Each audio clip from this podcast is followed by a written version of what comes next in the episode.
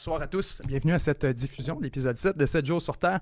Grand plaisir d'être avec vous ce soir encore une fois. Manuel Deslandes à la technique et bien sûr Joshua Ménard Suarez avec moi ce soir. Bonsoir Joshua. Euh, on est en direct. Ouais. Première fois, première fois jusqu'ici qu'on est en direct. Première vous expérience. Nous, ouais, vous nous aviez toujours en, diffusion le lendemain. On enregistrait sans public et puis on, on diffusait le lendemain. Pour des raisons techniques, tout simplement, c'est une question d'avoir une bonne connexion Internet, de roder le show comme du monde avant qu'on soit en mesure de faire ça. C'est fait. Je pense qu'on est assez confiant pour aller de l'avant avec, euh, avec un défi technique un peu plus complexe qui est celui de la diffusion en direct. Donc, merci d'être avec nous. La raison pour laquelle on fait ça en direct, en fait, c'est très simple. C'est il n'y a pas vraiment de différence pour nous en studio, si ce n'est que d'utiliser euh, votre leverage. Si vous avez des questions, des commentaires, quoi que ce soit, on les a ici. Manuel les a à la technique, Joshua les a devant lui également. On va jeter un coup d'œil surtout en fin d'émission. Soyez indulgents, vous comprendrez qu'on ne peut pas regarder les commentaires tout le long non plus. Mais si vous avez des questions, des questions intelligentes, des questions dont on peut débattre et dont on peut parler plus que 14 secondes, vraiment un, enjeu qui est développable si on veut. Gênez-vous pas, parlez-en, ça va nous faire plaisir en fin d'émission de faire des commentaires plus généraux puis de répondre à vos questions.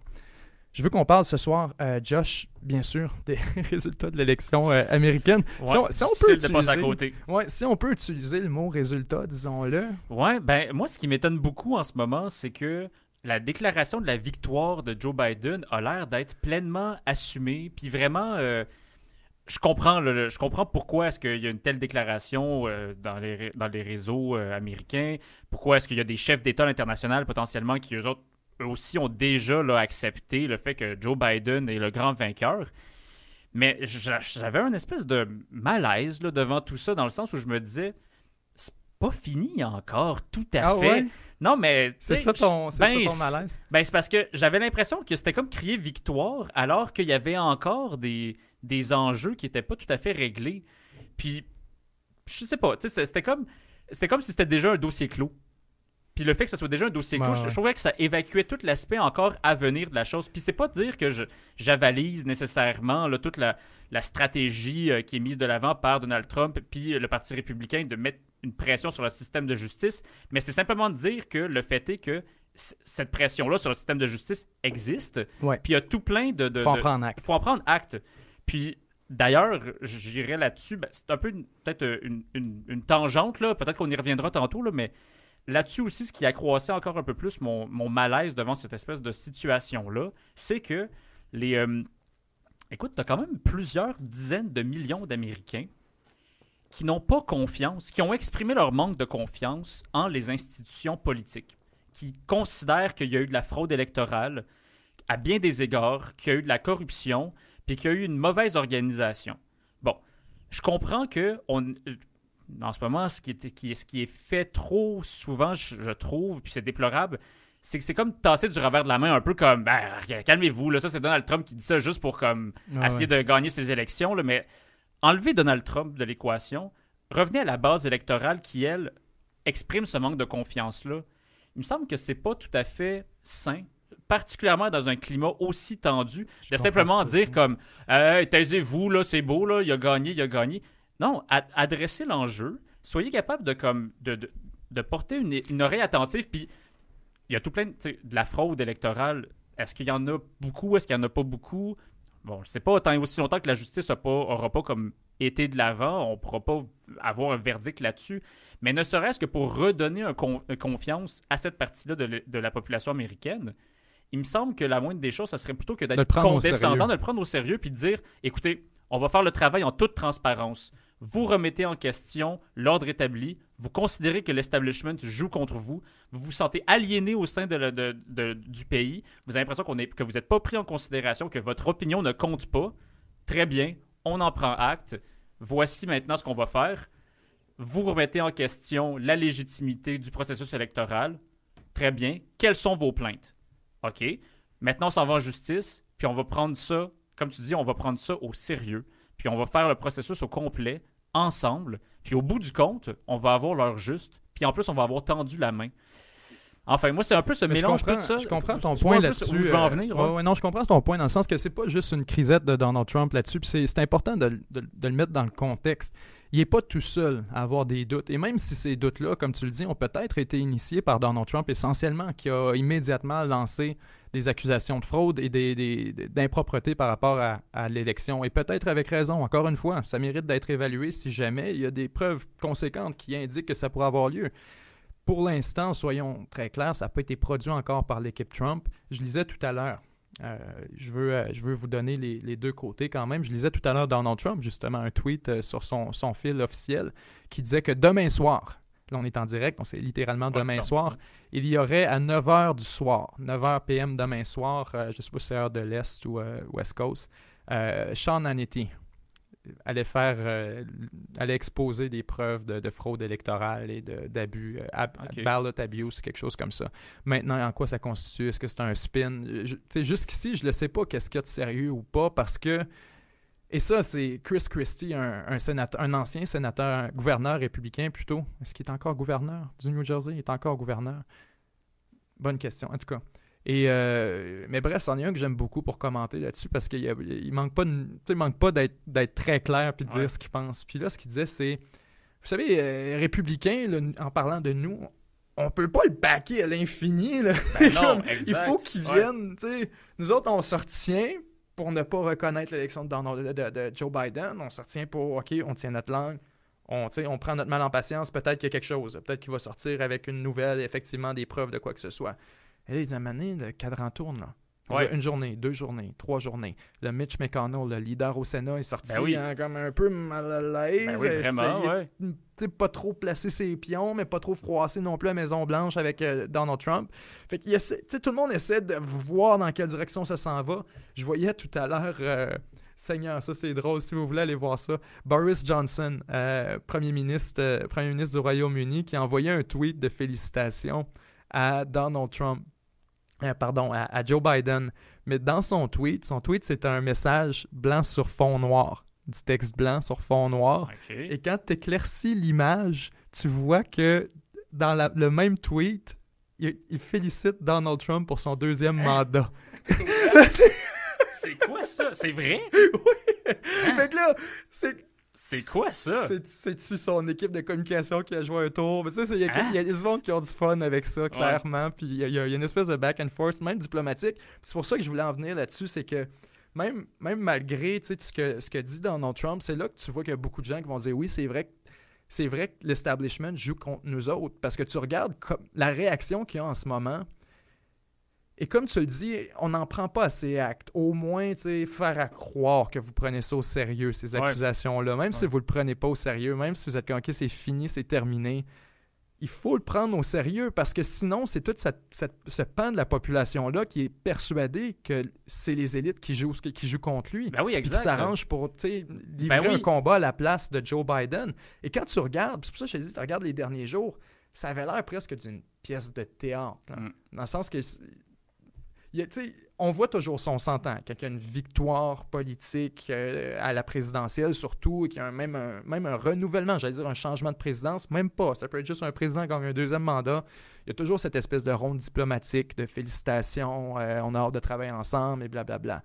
Mais là, celle avec Joe Biden, honnêtement, ça semble presque, ça semble presque euh, mis en scène, dans le sens que tu vois les alliés vraiment du camp démocrate qui sortent, notamment la France, qui vont sortir en appui euh, résolu à Joe Ouais, Biden. Justin Trudeau. D'un autre côté, exactement, Justin Trudeau. Alors que d'un autre, puis tu as des, des membres de l'Union européenne également, soyons clairs, l'Allemagne notamment, il y en a plusieurs Ouais. qui ont des ennemis, euh, disons, euh, que, que Donald Trump s'est accumulé dans les dernières années, qui sont sortis, qui ont profité de l'occasion.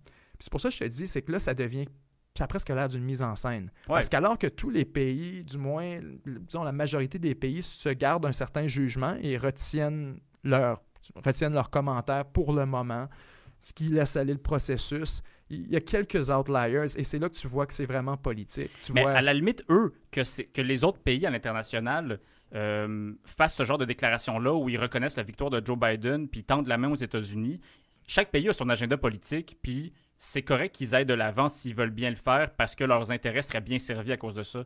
Moi, ma principale préoccupation, c'est indépendamment de ça, ben, j'insiste encore sur le fait que Écoutez, on est dans un climat de tension sociale jamais connu euh, aux États-Unis. Puis là, le- les enjeux électoraux vont au-delà de- du strict processus Ouais, électoral. C'est un enjeu social. Donc, il y a des dizaines de millions d'Américains qui se sentent complètement pas reconnus par, le- par les États-Unis, par toute l'élite euh, Ben, politique, médiatique, Puis, euh, culturelle. Ça, je le dis par mise en scène, c'est qu'après Ouais. ça, quand euh, on, on- on va être clair, là, quand tu reçois les, les félicitations de Macron puis tout ça, puis moi, j'en parlais avec à une entrevue à radio cette semaine où je disais, c'est un bon move des démocrates. là. Alors, regarde ça, Ben oui. stratégiquement Pour parlant. les démocrates, c'est parfait. Tu es un là. stratège, tu parles avec Joe Biden, qu'est-ce que tu dis? Tu dis, tu sors là. Mhm. Sors là, va te mettre avec des drapeaux des États-Unis dans le shot de chaque côté, Montre avec un, toi le président, un beau là. podium là, qui fait présidentiel, va faire un speech, rassemble la nation, et tu ne parles même pas de la fraude et de ce que ça peut. Parle-en même pas. Pourquoi? Parce que là, à partir de maintenant, le spin, ça va être Biden est président. Ouais, que là, demain, c'est quoi qui va arriver? Tu vas avoir des appels de tous les présidents euh, de, de nos alliés à l'international qui vont t'appeler pour te dire Yes, c'est toi le président, ben, on, on te donne une tape dans le dos. Tout ça, c'est quoi? C'est de la légitimité. Ben Et oui. là, je voyais même, Ouais. écoute, t'as des, t'as des Fox News qui vont, euh, qui vont relayer des articles par rapport à Joe Biden. Joe Biden a des chiens. Ils sont comme Ah, c'est le retour des chiens à la Maison-Blanche. Trump en avait pas. Tu sais, c'est des articles bancals. là, vraiment. vraiment. qui ont- Ouais. Mais ils relaient des trucs comme ça. Là, moi, j'ouvre les commentaires en me disant Hmm, ouais, c'est ça. je mets, je mets un suit hazmat, là, un là, de- anti, anti-chimique. Ouais. Je m'envoie dans les commentaires. Ouais. Puis là, le monde est en rage, mon homme. I'm so done with Fox, blablabla, parce que vous avez collé l'Arizona. Dans le sens que Wow. je me demandais si les gens ont embarqué un peu avec le discours. Vraiment pas. là. Il y a une large partie encore du Parti républicain qui s'accroche à ce discours de Donald Trump.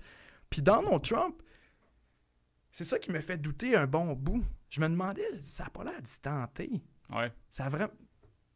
Ouais, tu on, l'a ouais. déjà vu euh, fighter, là. on l'a déjà vu aller au bat, puis on l'a déjà vu. Et quand je disais tantôt, les démocrates ont fait un bon move en, en choisissant de se positionner qu'on a gagné, c'est qu'ils savaient très bien ce qui s'en venait. Tu, tu lis, de, comme on dit, de writing on the wall. là. Tu lis l'évidence qui est. On n'attendra pas que la concession de Trump, elle viendra pas. Non, ça c'est sûr. Et tant qu'on attend, la seule discussion qu'il y a en ce moment, c'est pas qui est président, c'est à quel point il y a eu de la fraude.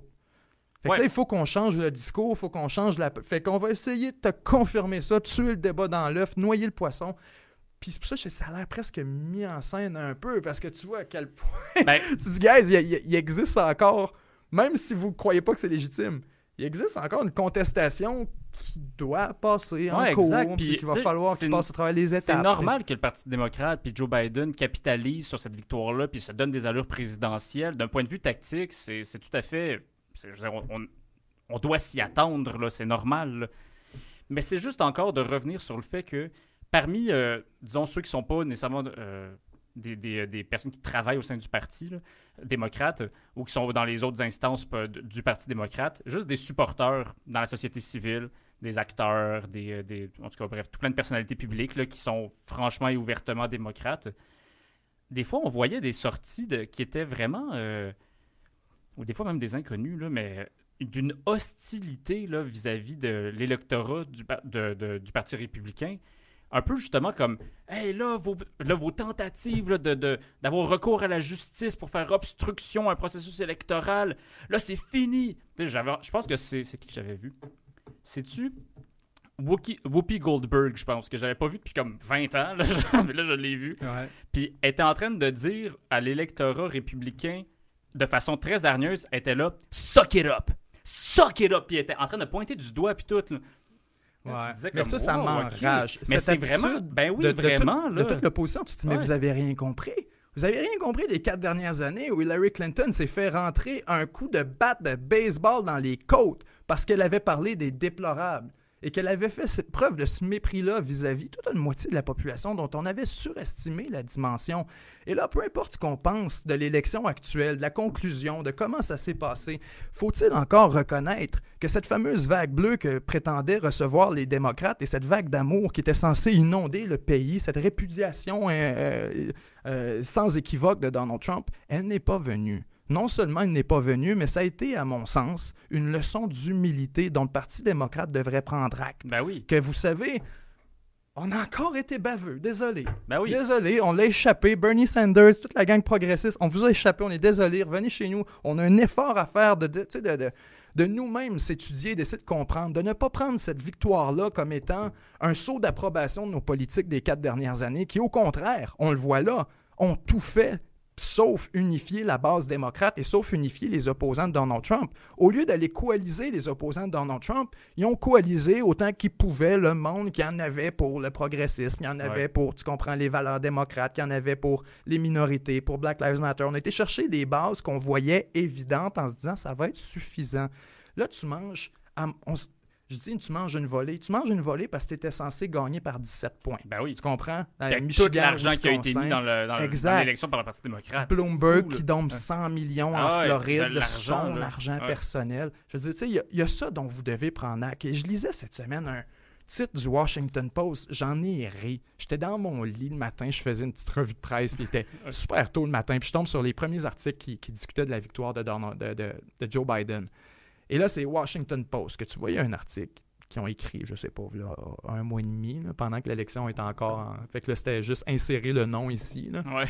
ouais. Puis là, il attendait de cliquer sur publier. Puis le titre en était tellement d'une déconnexion avec la réalité. C'était quelque chose comme euh, les, les- les électeurs américains répudient euh, une présidence Trump euh, bullish, puis euh, d'intimidation. Euh, J'étais ouais. comme, OK, la répudiation, je m'excuse, mais on n'a pas vu la même élection. Non. Si vous pensez vraiment que là, c'est Ha ha, on vous a montré. Wow! Le, le premièrement, les gens reconnaissent pas la légitimité encore de ce président-là. Ça, ça va être un défi incroyable. Vraiment, là. Vraiment, Ouais. là, un défi gigantesque, ne serait-ce que de, de convaincre les gens qu'indépendamment de l'élection ou pas, il est légitime. Mm. Et ça, ça va être un énorme défi. Ben parce oui. qu'il y a des gens que tu convaincras jamais sur l'élection. Jamais, jamais, jamais, jamais. Surtout que l'approche démocrate, ça semble être quoi? Ça semble être de noyer le poisson dans l'œuf. Maintenant, comme tu disais tantôt, cette réaction-là, combien de temps ça peut durer? Parce qu'on a vu proportionnellement la réaction démocrate qui a été c'est Ah, on a gagné, puis c'est clair, c'est officiel. OK. Ce que ça a déclenché comme réaction de l'autre côté, c'est clair, c'est quoi l'intention? Elle était légitime, c'est-à-dire on donnera pas la corde à Donald Trump qui était en train de tout la tirer de son bord. Ben oui. Il était déjà en train de gagner le débat à dire alors l'élection a été fraudée et là on n'était plus capable de parler de gagnant et là il fallait automatiquement qu'on parle de fraude. Il était déjà en train de tirer la canne à pêche de son côté pas à peu près. Et là les démocrates se sont dit OK, avant qu'il gagne ce débat-là comme il a gagné beaucoup des autres Mm, avant vraiment, dans les ouais. médias, Ouais. on veut pas que se l'approprie, on va sortir. Je comprends ça, mais ce que ça a déclenché de l'autre côté, c'est une réponse proportionnelle de l'équipe Trump. qui, OK, on va aller au bat. Tu vois, ben, aujourd'hui, Mike Pompeo, ça c'est biblique comme dimension de déclaration. Mike Pompeo, secrétaire d'État des États-Unis, as-tu vu ça? Non, je pense pas. Je voyais un article tantôt, euh, ça aussi, tu vois, la presse réagit aussi avec la même espèce de, de déconnexion par rapport à- au discours, qui disait, euh, la presse française disait la déclaration lunaire de, de Mike Pompeo. OK. Il a dit, oui, on se prépare à une transition en paix pour un second mandat de Donald Trump. Ah, le secrétaire d'État. Wow. Mike Pompeo, et puis Mike Pompeo, c'est pas... Il est audacieux. C'est ça, c'est pas nécessairement le plus pro-Trump de la gang. Tu Non, comprends? C'est ouais. pas comme le, le- le- le majordome de Donald Trump, ouais. comme l'ont été certains euh, autres qui ont été à des, des, postes, des, des postes de la haute administration. Fait que là, lui, il sort, tu dis, OK, je m'excuse, ça, c'est plus du politique. Secrétaire d'État, c'est plus politique. C'est l'État. C'est Mm. la branche exécutive qui signale, en dehors de Trump, qu'on continue à prendre Donald Trump comme étant le gagnant jusqu'à nouvel ordre, puis on continue à penser qu'il a gagné. Hey, c'est. C'est biblique comme Ouais, déclaration. là. Ça Ouais, va ouais, passer à l'histoire, ce qu'il a dit là. C'est. euh, c'est- en tout cas, je sais même pas comment le qualifier. Ça veut dire beaucoup. Et bref, je voulais en amener. Je voulais ramener les gens. Manuel, si tu peux afficher à l'écran un article que, j'ai lu euh, cette semaine. C'est un article que j'avais lu il y a quelques semaines, puis que j'avais un peu ignoré en me disant bon, c'est un autre, euh, une autre espèce de, de- c'est une autre espèce de spéculation, puis on ne saura pas vraiment jusqu'à ce que l'élection arrive. Le titre est Trump va-t-il hacker les élections et demeurer président Ça a été écrit, et ça c'est ce qui est intéressant, ça a été écrit seulement le 19 septembre, euh, le 19 novembre, pardon. 19 novembre, c'était donc euh, non pardon, Non, 19 Ça peut pas 19 être le octobre, mes Ouais, excuses. ça, ouais. 19 octobre, avant les élections. Et la question qu'il posait à ce moment-là, c'est bon, est-ce qu'il va être capable de rester même s'il perd et on, on explore un peu la question? Et moi, là où je veux attirer votre attention, c'est sur les prédictions qui ont été faites d'ailleurs, qui se sont toutes avérées. Je salue le travail de, la personne qui a écrit ça. Qui a écrit ça? Donc, c'est vraiment un, article fantastique. On l'a cas, on va le trouver, euh, j'imagine, au bout de l'article. On l'a pas écrit en haut. On dit comment est-ce que c'est possible? Et là, moi, c'est là que je veux vous amener. Il s'agira de ce que les démocrates présenteront alors. Je mets la main au feu qu'ils utiliseront bel et bien ce terme, le moment venu, comme un mirage rouge. C'est exactement le terme qu'on a utilisé, parce que c'est d'ailleurs ce qu'on avait averti avant, où on disait Donald Trump risque d'être en avance, et ensuite son avance de fond. il dit ensuite, autrement dit, les républicains, Trump en tête, vont clamer leur victoire, mais les démocrates refuseront de concéder la défaite. Ces derniers exigeront d'attendre le dépouillement de tous les bulletins de vote, absolument tous. Et avec raison, semble-t-il, parce que les votes par anticipation seront favorables euh, aux démocrates. Donc là, il continue en disant En temps normal, Donald Trump devrait se plier au résultat final des élections et céder le pouvoir. Mais voilà, ce n'est pas ce qui se passera. C'est que les élections 2020 ne joueront pas dans les urnes, mais par-delà les urnes. Et c'est ce que je parlais aussi il y a quelques semaines quand je disais l'élection est rendue immatérielle, rendue là. Ça va être joué euh, à la cour. Sabotage du résultat final. C'est là que je vais vous amener aussi pour ce qui est du, euh, du processus. Face au refus des démocrates de céder immédiatement le pouvoir après la soirée du 3 novembre, les républicains vont non seulement exiger que les votes par anticipation soient dépouillés avec une rigueur maximale, mm. tout ça a été écrit avant l'élection, je l'ai dit, mais aussi exiger le recomptage minutieux des urnes où les démocrates l'ont emporté par une mince avance. ils vont se montrer extrêmement procéduriers, et je mets l'accent sur le mot extrêmement. Prenons un exemple précis, celui du dépouillement des votes par anticipation. Ça va nécessiter de réunir dans une pièce un grand nombre de bénévoles nécessaires. Chacun vont être masqués à deux mètres les uns des autres, ainsi que celle des délégués républicains et démocrates. Que chacun valide le fait que l'enveloppe a bien été signée au verso, qu'elle a bien été fermée, etc. Blablabla. Bref, qu'on vérifie toutes les niaiseries en lien avec le vote. Et il dit ça a l'air de rien, mais tout ça prend du temps. Le 23 juin dernier, ça s'est produit à New York et l'un des candidats a exigé le dépouillement minutieux, comme on en parle là. Il dit on l'a su seulement six semaines après l'élection. la procédure était lourde, 28, euh, c'est exactement ça. Deux mois après la journée du vote qu'ils l'ont su seulement, ah. quand ils l'ont fait la dernière fois. Il dit Bon, vous vous demandez sûrement ce que je peux euh, avancer, que les républicains vont, vont jouer à ce petit jeu. Il dit, le camp Trump s'est doté d'une équipe de choc chargée de veiller scrupuleusement, scrupuleusement à la régularité des élections, à savoir une équipe d'avocats pilotée par euh, son avocat en chef du comité national. Ce dernier est déjà dès à présent en train d'agir en ce sens. Son équipe et lui ont récemment lancé des dizaines de démarches judiciaires. On en a parlé dans une capsule. Et là, il dit, autrement dit, les troupes dont la mission est de semer le doute quant à la légalité de certains résultats sont en mouvement en ce moment même. Elles avancent aujourd'hui dans l'ombre, mais agiront au grand jour dès le 4 novembre. Le camp Trump note cesse ces temps-ci de lancer des appels aux patriotes, blablabla. C'est peut-être moins rapport un peu, mais c'est sur le, point de vue procédural. Le camp Trump tient également à faire annuler le maximum des possibles des quelques 20 millions de votes, que ce soit par la présence d'avocats lors des dépouillements et des recomptages, que ce soit par, euh, ça peut bel et bien se réveiller payant pour les républicains en général, ce sont de 20 à 30% des votes par anticipation qui sont annulés. De 20 à 30% des votes par anticipation qui sont annulés aux États-Unis. C'est. Euh, écoute, c'est considérable. C'est assez pour changer la donne si effectivement on s'en va en recomptage. Bref, l'idée est claire et nette. Il faut saboter le résultat final de l'élection présidentielle, semer tellement de doutes à son sujet qu'il devient légitime de le contester, de s'y opposer farouchement. Exactement, le playbook républicain puis dans fait des bonnes prédictions. Exact. Fait que là, maintenant qu'on sait que ces prédictions sont pas mauvaises, continuons sur ce, où ça s'en va. Il y a un point crucial réside dans le fait que l'ensemble des résultats doivent être officiellement communiqués au collège électoral six jours avant le 14 décembre, donc le 8 décembre. Rappelons que, contrairement à d'autres régimes démocratiques, le président américain n'est pas élu au suffrage. Il a besoin des super électeurs. L'ensemble des grands électeurs forment le collège électoral et c'est eux qui élisent le président donc, à ce moment-là, imaginons un État où le 8 décembre, il a été impossible de dépouiller et recompter l'ensemble des bulletins. Rappelons-nous, ça a pris deux mois dans un bon scénario. Pour un État, mm. New York. Ce qui, je répète, est fort probable si l'armée d'avocats des républicains et leurs patriotes s'en mêlent. Que se passe-t-il? Il dit, ou bien, on oublie, il dit, eh bien, on oublie complètement tous les bulletins exprimés, on les supprime d'un trait de plume. C'est ça qui se passe. Wow si jamais ils n'ont pas le temps, ouais. encore, c'est encore contentieux, ils se seraient complètement annulés, on laisserait faire ces bulletins-là. OK. OK.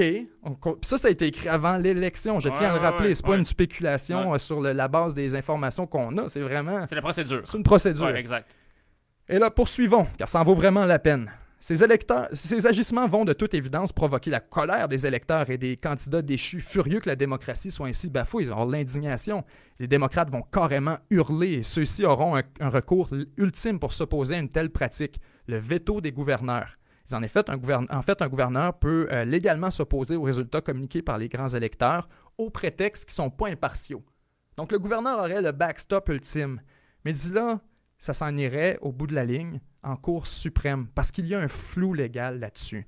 Si jamais ils ne savent pas et que le gouverneur conteste et qu'on n'est pas sûr, on s'en va en chambre directement à la Chambre des représentants et c'est un délégué de chacun des États qui va aller voter.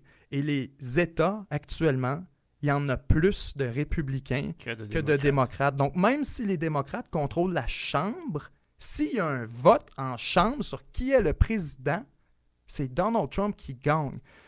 Donc, ce qu'on nous explique, c'est que tout ce qu'il a besoin de faire, c'est faire ce qu'il fait en ce moment. Continuer à contester, contester, contester, jusqu'à ce que, en espérant, on déclenche des recomptages, ce qui est déjà fait, qu'on enclenche des procédures judiciaires, déjà fait, que la légitimité de l'élection est contestée, déjà fait. Ouais, vraiment. Pourquoi? Pour que ça dure au moins un mois et demi, deux Ouais, mois. le 8 décembre approche à grands pas. Ben là, le 8 décembre, c'est on proche. est, écoute, on est le 10 novembre. ouais, c'est dans moins d'un ben, un mois, C'est disons. c'est dans exactement un peu moins d'un mois.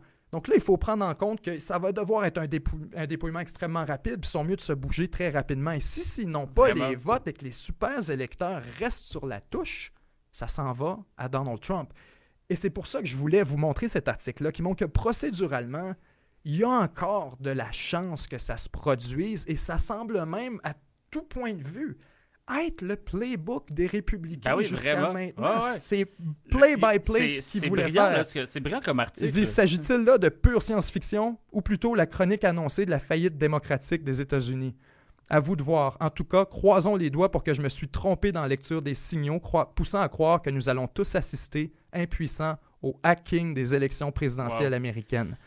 Et il dit Attends, reste tout de même un espoir. Ce serait que Biden gagne avec une euh, victoire incroyable. Ouais. C'était son seul Yes, espoir. ce qui n'est pas arrivé. J'aimerais ça dire comme commentaire là-dessus, probablement que je trouve ça extrêmement intéressant comme article que tu, re- que tu le relèves. D'ailleurs, si on est capable de trouver le, le nom de l'auteur, Ouais, je trouvais que ça serait, ça serait valable. Ouais, ok. Pendant ce temps-là, je, je vais continuer un peu sur ma lancée. C'est un très bon exemple, puis c'est une parenthèse que je. Olivier Schmucker. Bon, Olivier Schmucker, merci beaucoup pour votre euh, article très, très pertinent. Parce que ce genre d'article-là, c'est exactement à ce genre de propos-là que je m'attends de la part d'un analyste politique, Ben un oui. journaliste qui il n'est pas en train de se réjouir du fait que Donald Trump va commencer à avoir, que le Parti républicain va avoir recours au système de justice pour gagner malgré le vote électoral. Il est en train d'analyser froidement la situation, puis il nous présente l'enjeu tel qu'il il l'observe. Il n'est pas du tout orienté idéologiquement ni d'un bord Mhm. ni de l'autre. Il fait juste exposer la situation.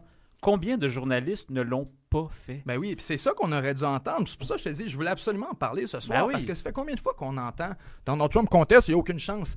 Là, ce qu'on nous montre, c'est y qu'indépendamment de ce qui se passe en Ouais. cours, même s'il perd en cours, il n'y a même pas besoin. Il a juste besoin de rendre l'enjeu assez litigieux. Ça expliquerait quoi? Ça expliquerait que tu amènes des recours en cours, que t'es pas si près que ça, puis c'est pas si, tu comprends, si Mm. crédible. C'est pour ça que tout le monde regarde les recours, puis sont comme ça n'a pas de chance de. C'est parce que ça n'a pas besoin de gagner. Mm. Ça n'a même pas besoin. Ça a juste besoin de créer assez de doutes sur la légitimité de l'élection pour faire durer le recomptage, pour qu'on organise un recomptage. Une fois qu'on l'a, ça prend assez de temps et on espère le faire durer le plus longtemps possible. Fait que c'est pour ça que tu vois ce positionnement-là des républicains. Puis ça nous ramène à ce que tu disais tantôt sur la réaction démocrate et celle des médias. Celle des démocrates, je peux la comprendre. Oui. Parce que les démocrates, leur job, c'est stratégiquement, Exact. on enlève le tapis d'en dessous les pieds des républicains qui sont en train d'essayer de faire ça. Mm. Plus vite on sort en se disant gagnant, moins Trump a de chance de réussir ce coup de force-là. L'appui international, c'est un bon coup. là. Exactement. Ouais, Ensuite de ça, moi, les médias, là, j'ai un problème parce que ça en est irresponsable au sens de la sécurité et de la paix sociale. Tu sais que ce à quoi tu contribues en ce moment, c'est seulement à agrandir la dissonance cognitive, puis à agrandir l'écart qu'il y a entre la perception des gens et ce qui se passe sur le terrain. Ouais, exact. Et là, dans l'éventualité où il fallait, by God, qu'il se produise quelque chose dans la faveur de Donald Trump, le monde va l'échapper. là. ben oui. Dans le sens que s'il fallait que Donald Trump vire des États, un, et deux, et trois, et qu'on n'a jamais expliqué, ou, pareil, ou même pas besoin, qu'on n'a jamais expliqué cette théorie-là, justement, qu'on vient de faire en ce moment, comme quoi procéduralement, il pourrait, s'il fait juste atten- attendre assez longtemps, si tu n'as jamais expliqué ça, tu contribues à l'écart en ce que les gens et la surprise que les gens vont faire quand ça va se produire, si ça se produit. Ta job, c'est de les préparer mentalement, de dire, écoutez, il y a un chemin qu'ils pourraient prendre. Nous, en tant que médias, on va vous l'expliquer. C'est le chemin que si on observe ça, on doit être inquiet ou vous devriez être inquiet ou quoi que Ouais. ce soit. Tu comprends? À la place de jouer ce, ce jeu-là et montrer à tout le monde c'est quoi qui se passe et d'essayer de se positionner pour dans l'éventualité, à la place de ça, on va jouer le jeu démocrate le jeu Ouais, qui est, complètement. disons-le, purement politique et stratégique. Ben oui, Puis on vraiment. comprend dans cette, cette optique-là, mais si tu l'amènes dans l'optique médiatique, c'est Mais c'est inexcusable. étrange, même. Je voyais des fois des, des je je- on va dire des bris d'éthique journalistique flagrants, là, ou des euh, chroniqueurs à la télévision, là, j'ai pas vu au Québec, mais aux États-Unis, des chroniqueurs à la télévision, qui, euh, des journalistes là, à la télévision qui sont en train, qui interviennent dans la campagne électorale américaine, puis qui là, ils se font questionner sur le fait que la victoire de Joe Biden a été déclarée. Puis là, c'est qu'est-ce que vous en pensez? Puis écoute, il y en avait qui, en a- il y en avait qui avaient les larmes aux yeux de joie. Puis tu sentais l'émotion dans, leur, dans Mhm. leur voix, puis qui disaient Ben, vous avez causé ça, c'est ça le non, mais exact, problème mais, aussi. mais oui, c'est ça. Mais ce qui est étrange, c'est de voir qu'un journaliste qui est supposé avoir un détachement, puis de. Ah, ouais, ouais, tu ouais. comprends? Puis qu'on arrive à. Écoute, c'est un grand moment pour les, les États-Unis, Mais c'est oui. un moment historique. J'avoue que j'ai de la difficulté à cacher mon biais. Euh, C'est comme. ben oui, là, comme, ben, ça, effectivement, hein, j'avais pas besoin de me le dire. Mais, je veux dire, à quel point tu es en train de contrevenir justement à cette éthique journalistique à laquelle tu es supposé tenir, euh, tenir pour être capable de livrer une interprétation euh, ou une observation Ah oui. plus nuancée là, de ce qui se passe. Moi, ça, j'ai de la difficulté avec ça. Puis, l'autre chose là, sur laquelle je voudrais, je voudrais en venir, ça participe un peu de cette espèce de, de, de monde avec les médias. Euh, T'en as glissé un mot un peu tantôt, puis la dernière fois, t'en as parlé un peu aussi, là, les, euh, les sondages. Le fait que les sondages aient prédit une vague bleue, euh, le fait que les, enfin, que les sondages se soient trompés, pas de façon genre, en tout cas, que ce soit trompé, ok, ce soit, Grossier, ouais, c'est ça, exact, absurde, ouais, exact. clownesque, burlesque. Le fait est que Je vais le définir, Ouais, ça me exact. dérange pas. Ouais, non, exact. J'essaie de trouver le bon mot, mais c'est tous ceux-là. Genre, c'est c'est parce qu'il y a plein de bons mots là, qui fonctionnent. là. Mais mets-les tous dans le panier. là. Mais tout ça, le fait est que c'est pas, euh, c'est pas juste ah, ouais, ok, les, les sondages, mettons, l'industrie des- des- des sondeurs doit se remettre en question. C'est Oui, c'est ça. Mais faut pas négliger l'impact que les sondages ont sur une campagne électorale aussi. moi, là, mettons, toi comme moi, n'importe qui, dans ta circonscription pour un vote au provincial ou au fédéral au Québec, tu regardes les sondages, puis tu te dis, bon, habituellement, moi, euh, bon, je voterais PQ, mais je me rends compte que mon candi- le candidat pour lequel je voterais pour le PQ, il Hey. n'a aucune chance de gagner parce que la CAQ est vraiment forte. Ben oui, et puis ça, Ben, dans ma peut-être que je vais jeunesse- aller CAQ. dans Ben, ma tu vas jeunesse évaluer les naïve, sondages. Dans ma jeunesse naïve, de gars qui croyaient aux sondages, parce que j'avais étudié en com à l'université, parce que j'avais fait euh, tu sais, tous les, les cours qui te montrent le processus statistique, puis Ouais. qui te montrent que c'est rigoureux, on fait notre possible, on n'est pas... C'est rigoureux, là, à Ben, la c'est limite. ça, là, là, tu oui. veux y croire. Ouais. Et le nombre de fois que j'ai... je- Nombre de fois, non, deux fois, où j'ai pas été voté dans une élection. Ouais. Parce que j'étais dans un comté que je considérais perdu pour l'option que je préconisais. C'est pas, euh, c'est pas glorieux. Mais c'est aussi parce que je n'étais pas convaincu souvent à ce point-là. C'est- en tout cas, il y a beaucoup de facteurs qui entrent Ouais. en compte. là. Mais après ça, tu te rends compte à quel point les, les- les votes, pas les votes, les, les sondages, sont non seulement. Je- écoute, je, je me retiens, je veux peser mes mots. là. Ouais. Non seulement sont imprécis, c'est presque mensonger. C'est mensonger, puis le mensonge a un impact. Bon, mettons qu'on le- on, on leur donne l'entière légitimité. Ils ont une. Disons qu'ils ont un, un- un- un processus scientifique rigoureux, une rigueur scientifique, méthodologique. C'est pas que- rigoureux si tu te trompes. Non, je, je comprends. c'est quoi la science? Tu comprends? Tu- Mais j'essaie de mettre le portrait le plus, le plus correct possible de leur bord pour quand même en arriver au fait que, quand même bien, ce serait incroyablement précis. Le fait est qu'il y a un impact quand même sur l'élection. Le- le- Il y a un jeu. je. Il faut, il faut percevoir les, les- les sondages dans cette optique-là. No, Puis en ce sens-là, si aux États-Unis, les, les sondages disaient qu'il il allait avoir une vague bleue pendant les semaines qui précédaient la campagne, euh, le, le jour de, de l'élection. Ça a un impact sur le choix du- de, de Ah l'électorat. Encore une fois, est-ce que c'est normal? Tous les pays démocratiques fonctionnent avec des sondages pour essayer d'anticiper un peu le scénario. Mais le fait est qu'on ne peut pas non plus négliger ça. Et ça, ajoute une couche de plus au fait que les insatisfaits de des institutions politiques américaines, c'est- quelques millions, quelques dizaines de millions de, supporters de Donald Trump qui en ont contre le- les médias et qui en ont maintenant contre les sondeurs. Ben pourquoi? Parce qu'ils ont l'impression que le système joue contre eux. À un moment donné, Mais avec raison, ça, Ben, je te c'est dis, ça, c'est là-dessus que je voulais te relancer, de dire, tu sais, à un moment donné, là, l'excuse scientifique, de- c'est pour ça que je te dis, mais je voulais leur prêter, puis je, je dis pas qu'ils ont des mauvaises intentions, du moins pas encore. Vous allez voir je m'en vais avec ça. OK. Mais dans le sens Ouais. que tu peux dire, on l'a fait scientifiquement, nos modèles, d'habitude, ça se trompe pas, je sais pas, on a calculé, on est arrivé avec ça, puis on comprend pas pourquoi il y a un aussi gros écart. Ça peut se dire une fois. Mais la science, c'est quoi? Tu as fait un doctorat. Tu Ouais. sais, c'est quoi? Il n'est pas fini. Mais non, mais tu comprends Ouais, mon, principe? La science, c'est qu'on le soumet. Ouais. à une- C'est une théorie qu'on soumet à une hypothèse. Testez-la. Si elle marche pas, on la on l'oublie. Ou encore, on travaille dessus. faut tu la comprends? valider. Mais à partir du moment qu'elle a été invalidée par quiconque, elle devient invalide pour tout le monde. Et là, tu te retrouves avec une science supposée, qui est celle des sondages, qui se trompe de manière burlesque, clownesque, comme on disait tantôt, en 2016. Que c'est une honte pour toute l'industrie et qu'ils doivent s'excuser à leurs clients puis s'expliquer. OK, pourquoi tu ne l'as pas inscrit dans ton modèle pour 2020? Que tu t'es trompé comme un clown en 2016, puis que tu sais qu'il va y avoir une prime à l'urne de 4 ou 5 points, calcule-la, ta prime à l'urne. Ben oui. Tu vas me dire, il y a pas de invente-en un, modèle. Vous les avez inventés, vos modèles. À un moment donné, il faut être Faut capable de... s'adaptent. Eh Ouais. oui, il faut que tu anticipes ça aussi. Si tu te rends compte que systématiquement, quand tu sondes les gens, il y en a la moitié qui disent que la Terre est plate, qui rient de toi. Écoute, il faut que tu l'inscrives dans ton sondage. Ah oui. C'est des affaires comme ça qu'il faut. Je suis amené, il y a une limite aussi à cette excuse scientifique-là. Quand toi-même tu proposes une science qui a été invalidée, invalidée, invalidée, si moi j'écoute la météo, puis 50 fois en ligne, tu te trompes, désolé, change de poste, c'est Ouais. fini. ouais, pas un exact. météorologiste, t'es Ouais. un clown.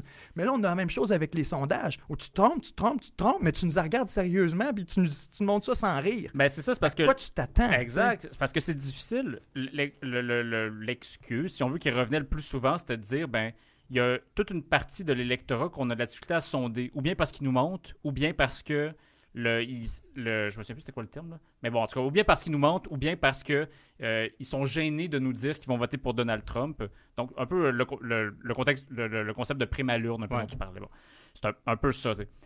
Le fait est que si tu si admets que tu as cet enjeu-là, puis que tu as de la difficulté à effectivement avoir des sondages qui sont précis à cause de, cette, euh, de cet angle mort-là, il y a, il y a deux choses. Ou bien, effectivement, comme tu l'évoques, avec, euh, je suis tout à fait d'accord avec toi, adapte ton modèle, adapte ton cadre d'analyse, parce que pour prendre en considération cette réalité-là, ou bien sinon, il faut simplement constater que les sondages ne sont plus capables d'avoir la précision Ouais. qu'ils avaient avant. Et si Et à ce moment-là, il faut être clairvoyant face à ça, puis se dire, les sondages nous offrent un portrait. Ceci étant dit, faut prendre Ben, ça avec un gros grain de sel. Là. Puis là, c'est à cause que c'est Trump qui a gagné et qui a perdu. Fait Ouais. que les gens sont, sont, sont bien contents et on, on ne regarde pas ce, ce dossier-là avec autant de rigueur qu'on le devrait. Mais c'est plus, à mon sens, qu'une simple question partisane. Et même au Québec, on devrait sérieusement se poser la question à savoir si on ne devrait pas légiférer là-dessus. Et je pense à nos amis français, justement. Et plusieurs d'entre eux nous écoutent. En passant, on est près de 350 personnes en ce moment en direct. Ah ouais? Merci, euh, merci à, à tout le monde qui Ben est ouais, là. Merci. N'oubliez pas, on va prendre vos questions en terminant l'émission tantôt. Mais je pense à mes, euh, je pense à, à nos, coll- à nos amis français.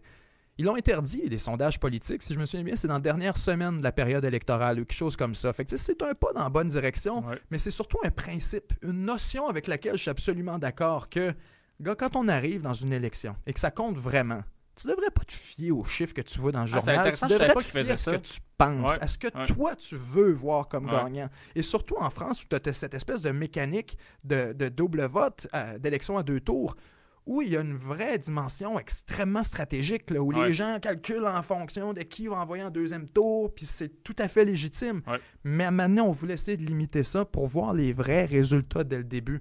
Moi, je serais curieux de voir des élections au Québec, pas de sondage. Des élections où justement tu nous montres Il n'y a rien. Vous partez toutes sur la case de départ. Ouais. Les- les- et là, ça aussi, c'est une autre chose en passant, qui, à mon sens, serait très importante. Ça pousse à quoi? Ça pousse les médias à arrêter d'analyser la course sous cette espèce de vision réductrice, diminutrice de la course de chevaux. De là, toi, t'es un pouce, t'es un point en avant lui. Et là, exact. lui, il a dit ça. Et là, depuis qu'il a dit ça, il a perdu trois points. Et là, depuis, on a dit qu'il a perdu trois points, fait qu'il a perdu un de plus. Fait que ça devient une course de chevaux qui est analysée par les médias et plus une élection. On ne parle plus des idées, on parle plus. On tout. parle de Ah, lui est en avance. Et là, Ouais. lui, il va peut-être gagner. Et là, s'il gagne, ça veut dire que. Tu sais, Ouais. On ne cherche pas à comprendre les idées, à exposer. Voici les, les- les- les propositions de chaque parti. Plutôt, ça devient une course de chevaux qu'on commente. Ça, je, je serais curieux de voir si tu enlèves cette dimension-là.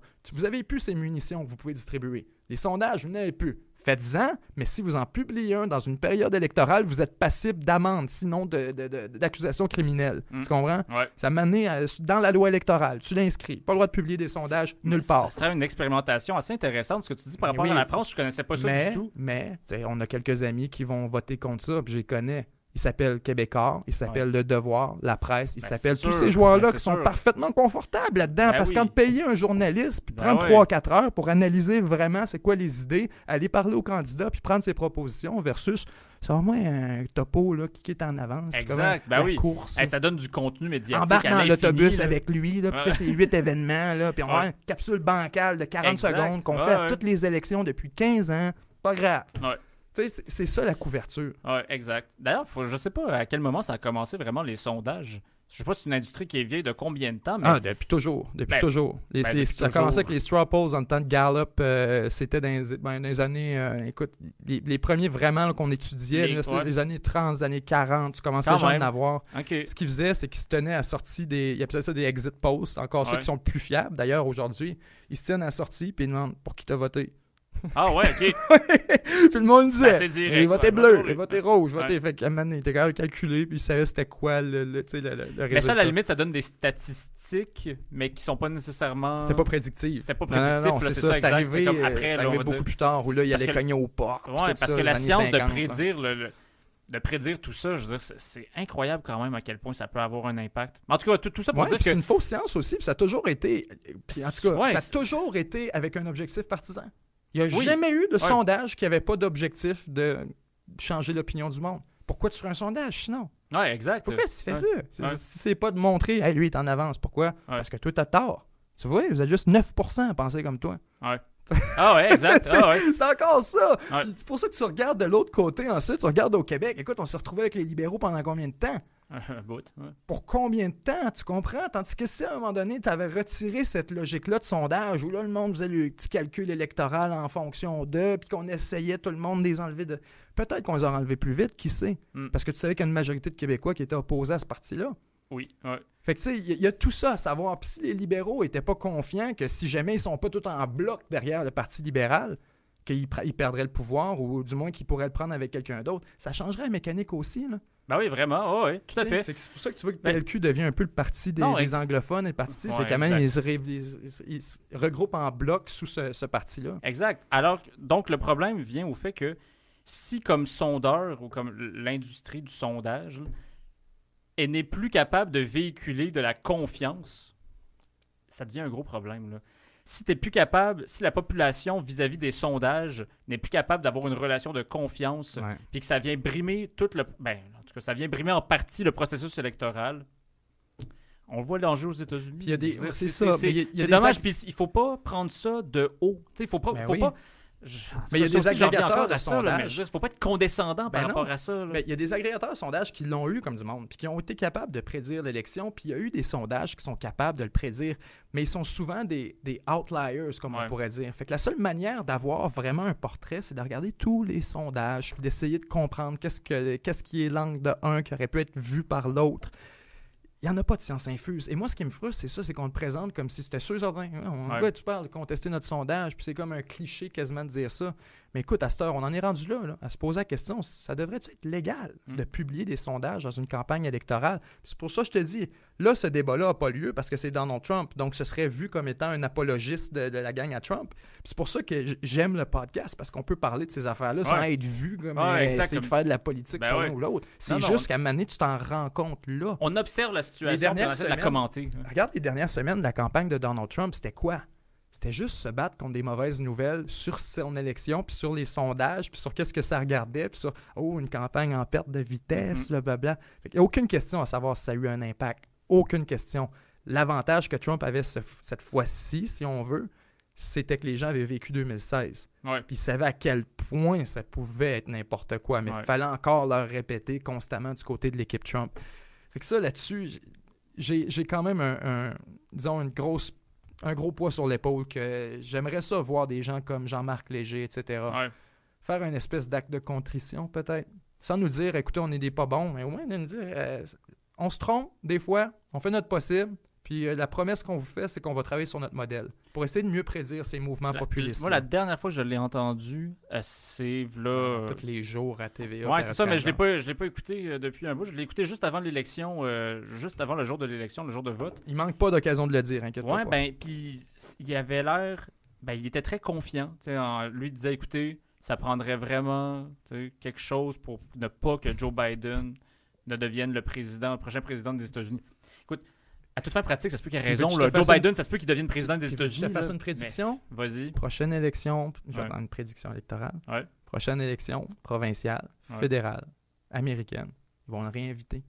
Ben oui. Puis ils ouais. vont refaire rafficher ses sondages. Puis Ben, c'est sûr, Ah, c'est sûr. Il va refaire Non, c'est 4 un- minutes avec ça. Ben, c'est un gros joueur qui pèse Ah, lourd. vous voyez, chez les 35, Ah oui, 44 ouais. ans. là. Ouais, exact, exact. Il y a un Ah, ouais. d'ailleurs qui fait des sondages en Ontario. Euh, puis c'est les plus précis de leur gang. Sais-tu pourquoi? Parce qu'ils font pas la même chose que les autres. Parce que tous les autres prennent le téléphone, mm, Ouais. ils regardent dans leurs registres, qui sont, soit dit en passant, les registres de téléphone fixe. Ah, ouais. En quelle année t'étais quand t'as répondu à un téléphone fixe? Ouais, ça, ouais, ça commence à faire un bout, ouais. Clouc, clouc. Ouais. Bonjour. oui, je te le passe.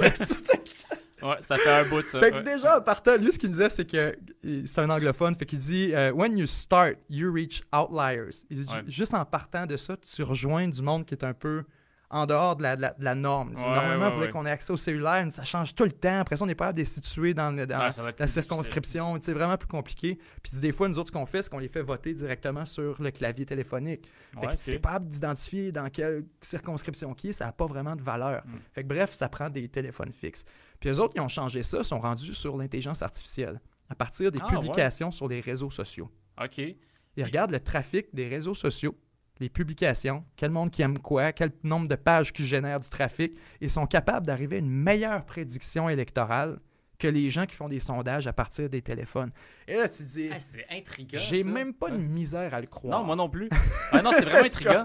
Mais c'est, ça ouvre aussi, je- peut-être que ça pourrait être une balle au bon pour sauter un peu sur euh, un autre sujet là-dessus, c'est que les réseaux sociaux, justement, le, le rôle que les réseaux sociaux peuvent avoir dans, ben, dans, la, campagne électorale, américaine spécifiquement, mais dans, en, politique en général, là, je que ton sondage, en passant par les réseaux sociaux, en arrive à un meilleur résultat. Ça en gros, non seulement sur la, méthodologie du sondeur qui est tout à fait appropriée, ça veut dire, mais ça en gros aussi sur le fait que les réseaux sociaux ont un rôle qui est tellement déterminant maintenant. Tu es capable d'aller analyser à travers les réseaux sociaux des intentions Ben oui. de vote, puis d'avoir une précision dans ta prédiction. C'est quand me même souviens- fascinant, là. Et là, tu te souviens, celui qui avait. Puis ça, ça me faisait euh, des frissons dans le dos, carrément. Et encore, d'ailleurs, parce que c'est très récent comme sortie, puis ça tient encore. Euh, c'était un article que j'avais vu à quelque part sur un média américain CNBC ou quelque chose comme ça, qui c'était comme euh, Big Tech is worried about the election unrest. On va dire avec Ouais, le, le- ouais. le bordel qui pourrait pogner avec l'élection. Et là, Big Tech, je me disais, c'est qui? C'est Twitter, Jack Dorsey, quelque chose comme ça. C'est Silicon Valley. C'est ça. ouais. C'était Mark Zuckerberg. C'était juste lui? Juste lui. Et là, j'étais comme. On dirait que c'est lui que je voulais le moins entendre dire ça parce que Facebook ont tellement les doigts là-dessus. Et s'il y en a un qui regarde ça de près, qui est au courant justement, quand on sait qu'on peut faire des sondages encore plus précis à partir de Facebook, imagine s'il y en a un qui savait que c'est pour brasser ou que ça regarde pas bien, c'est lui. Là, Ouais. Qui voit les groupes extrêmes d'un côté comme de l'autre aller chercher de plus en plus d'appui, grossir. Ouais. Il voit le discours, de plus en plus de, de messages qui sont signalés, ou tu comprends? Ouais. Ils sont capables de le voir et- en- avec des métriques très claires, des paramètres très clairs. Fait que là, quand je voyais lui qui sortait et qui s'en inquiétait, je me disais, ah, Seigneur. Ouais. Donc, tu te poses la question, quel rôle a joué Facebook là-dedans? Sachant que c'est ça l'attitude du, du, euh, du président, directeur du PDG, général, qui le regarde en se disant, Oh. c'est- vous allez trop loin. Arrivent ensuite les indications de désinformation sur à peu près tout ce qu'il y a d'articles euh, sur l'élection. Arrive ensuite, tu comprends toute la, la- la réponse qui est venue de Facebook avec ça? C'est clair que ça a eu un impact. Je, je lisais encore les, Trump, de- les, les tweets de Donald Trump tantôt, euh, avant l'émission, pour être juste savoir si on n'allait pas Ouais. manquer quelque chose qui Ouais, venait ouais, de sortir. Puis, euh, puis c'est d'ailleurs, c'est comme ça que j'ai vu qu'il allait sortir avec Sean Hannity demain.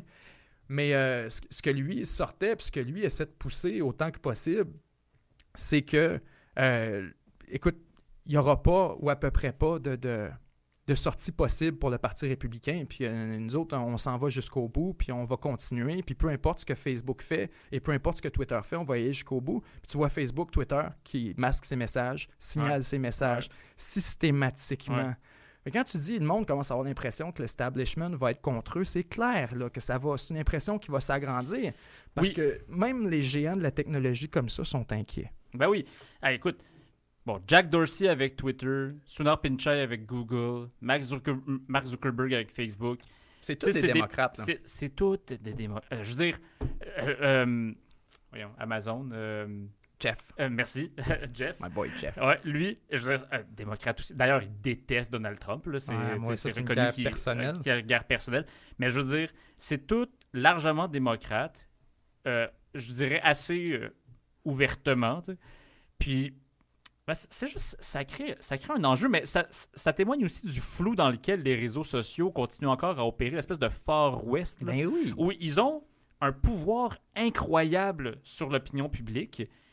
Ils je veux dire, à toute Ben, fin comme- pratique, c'est la source, c'est le diffuseur, ce sont les diffuseurs d'informations.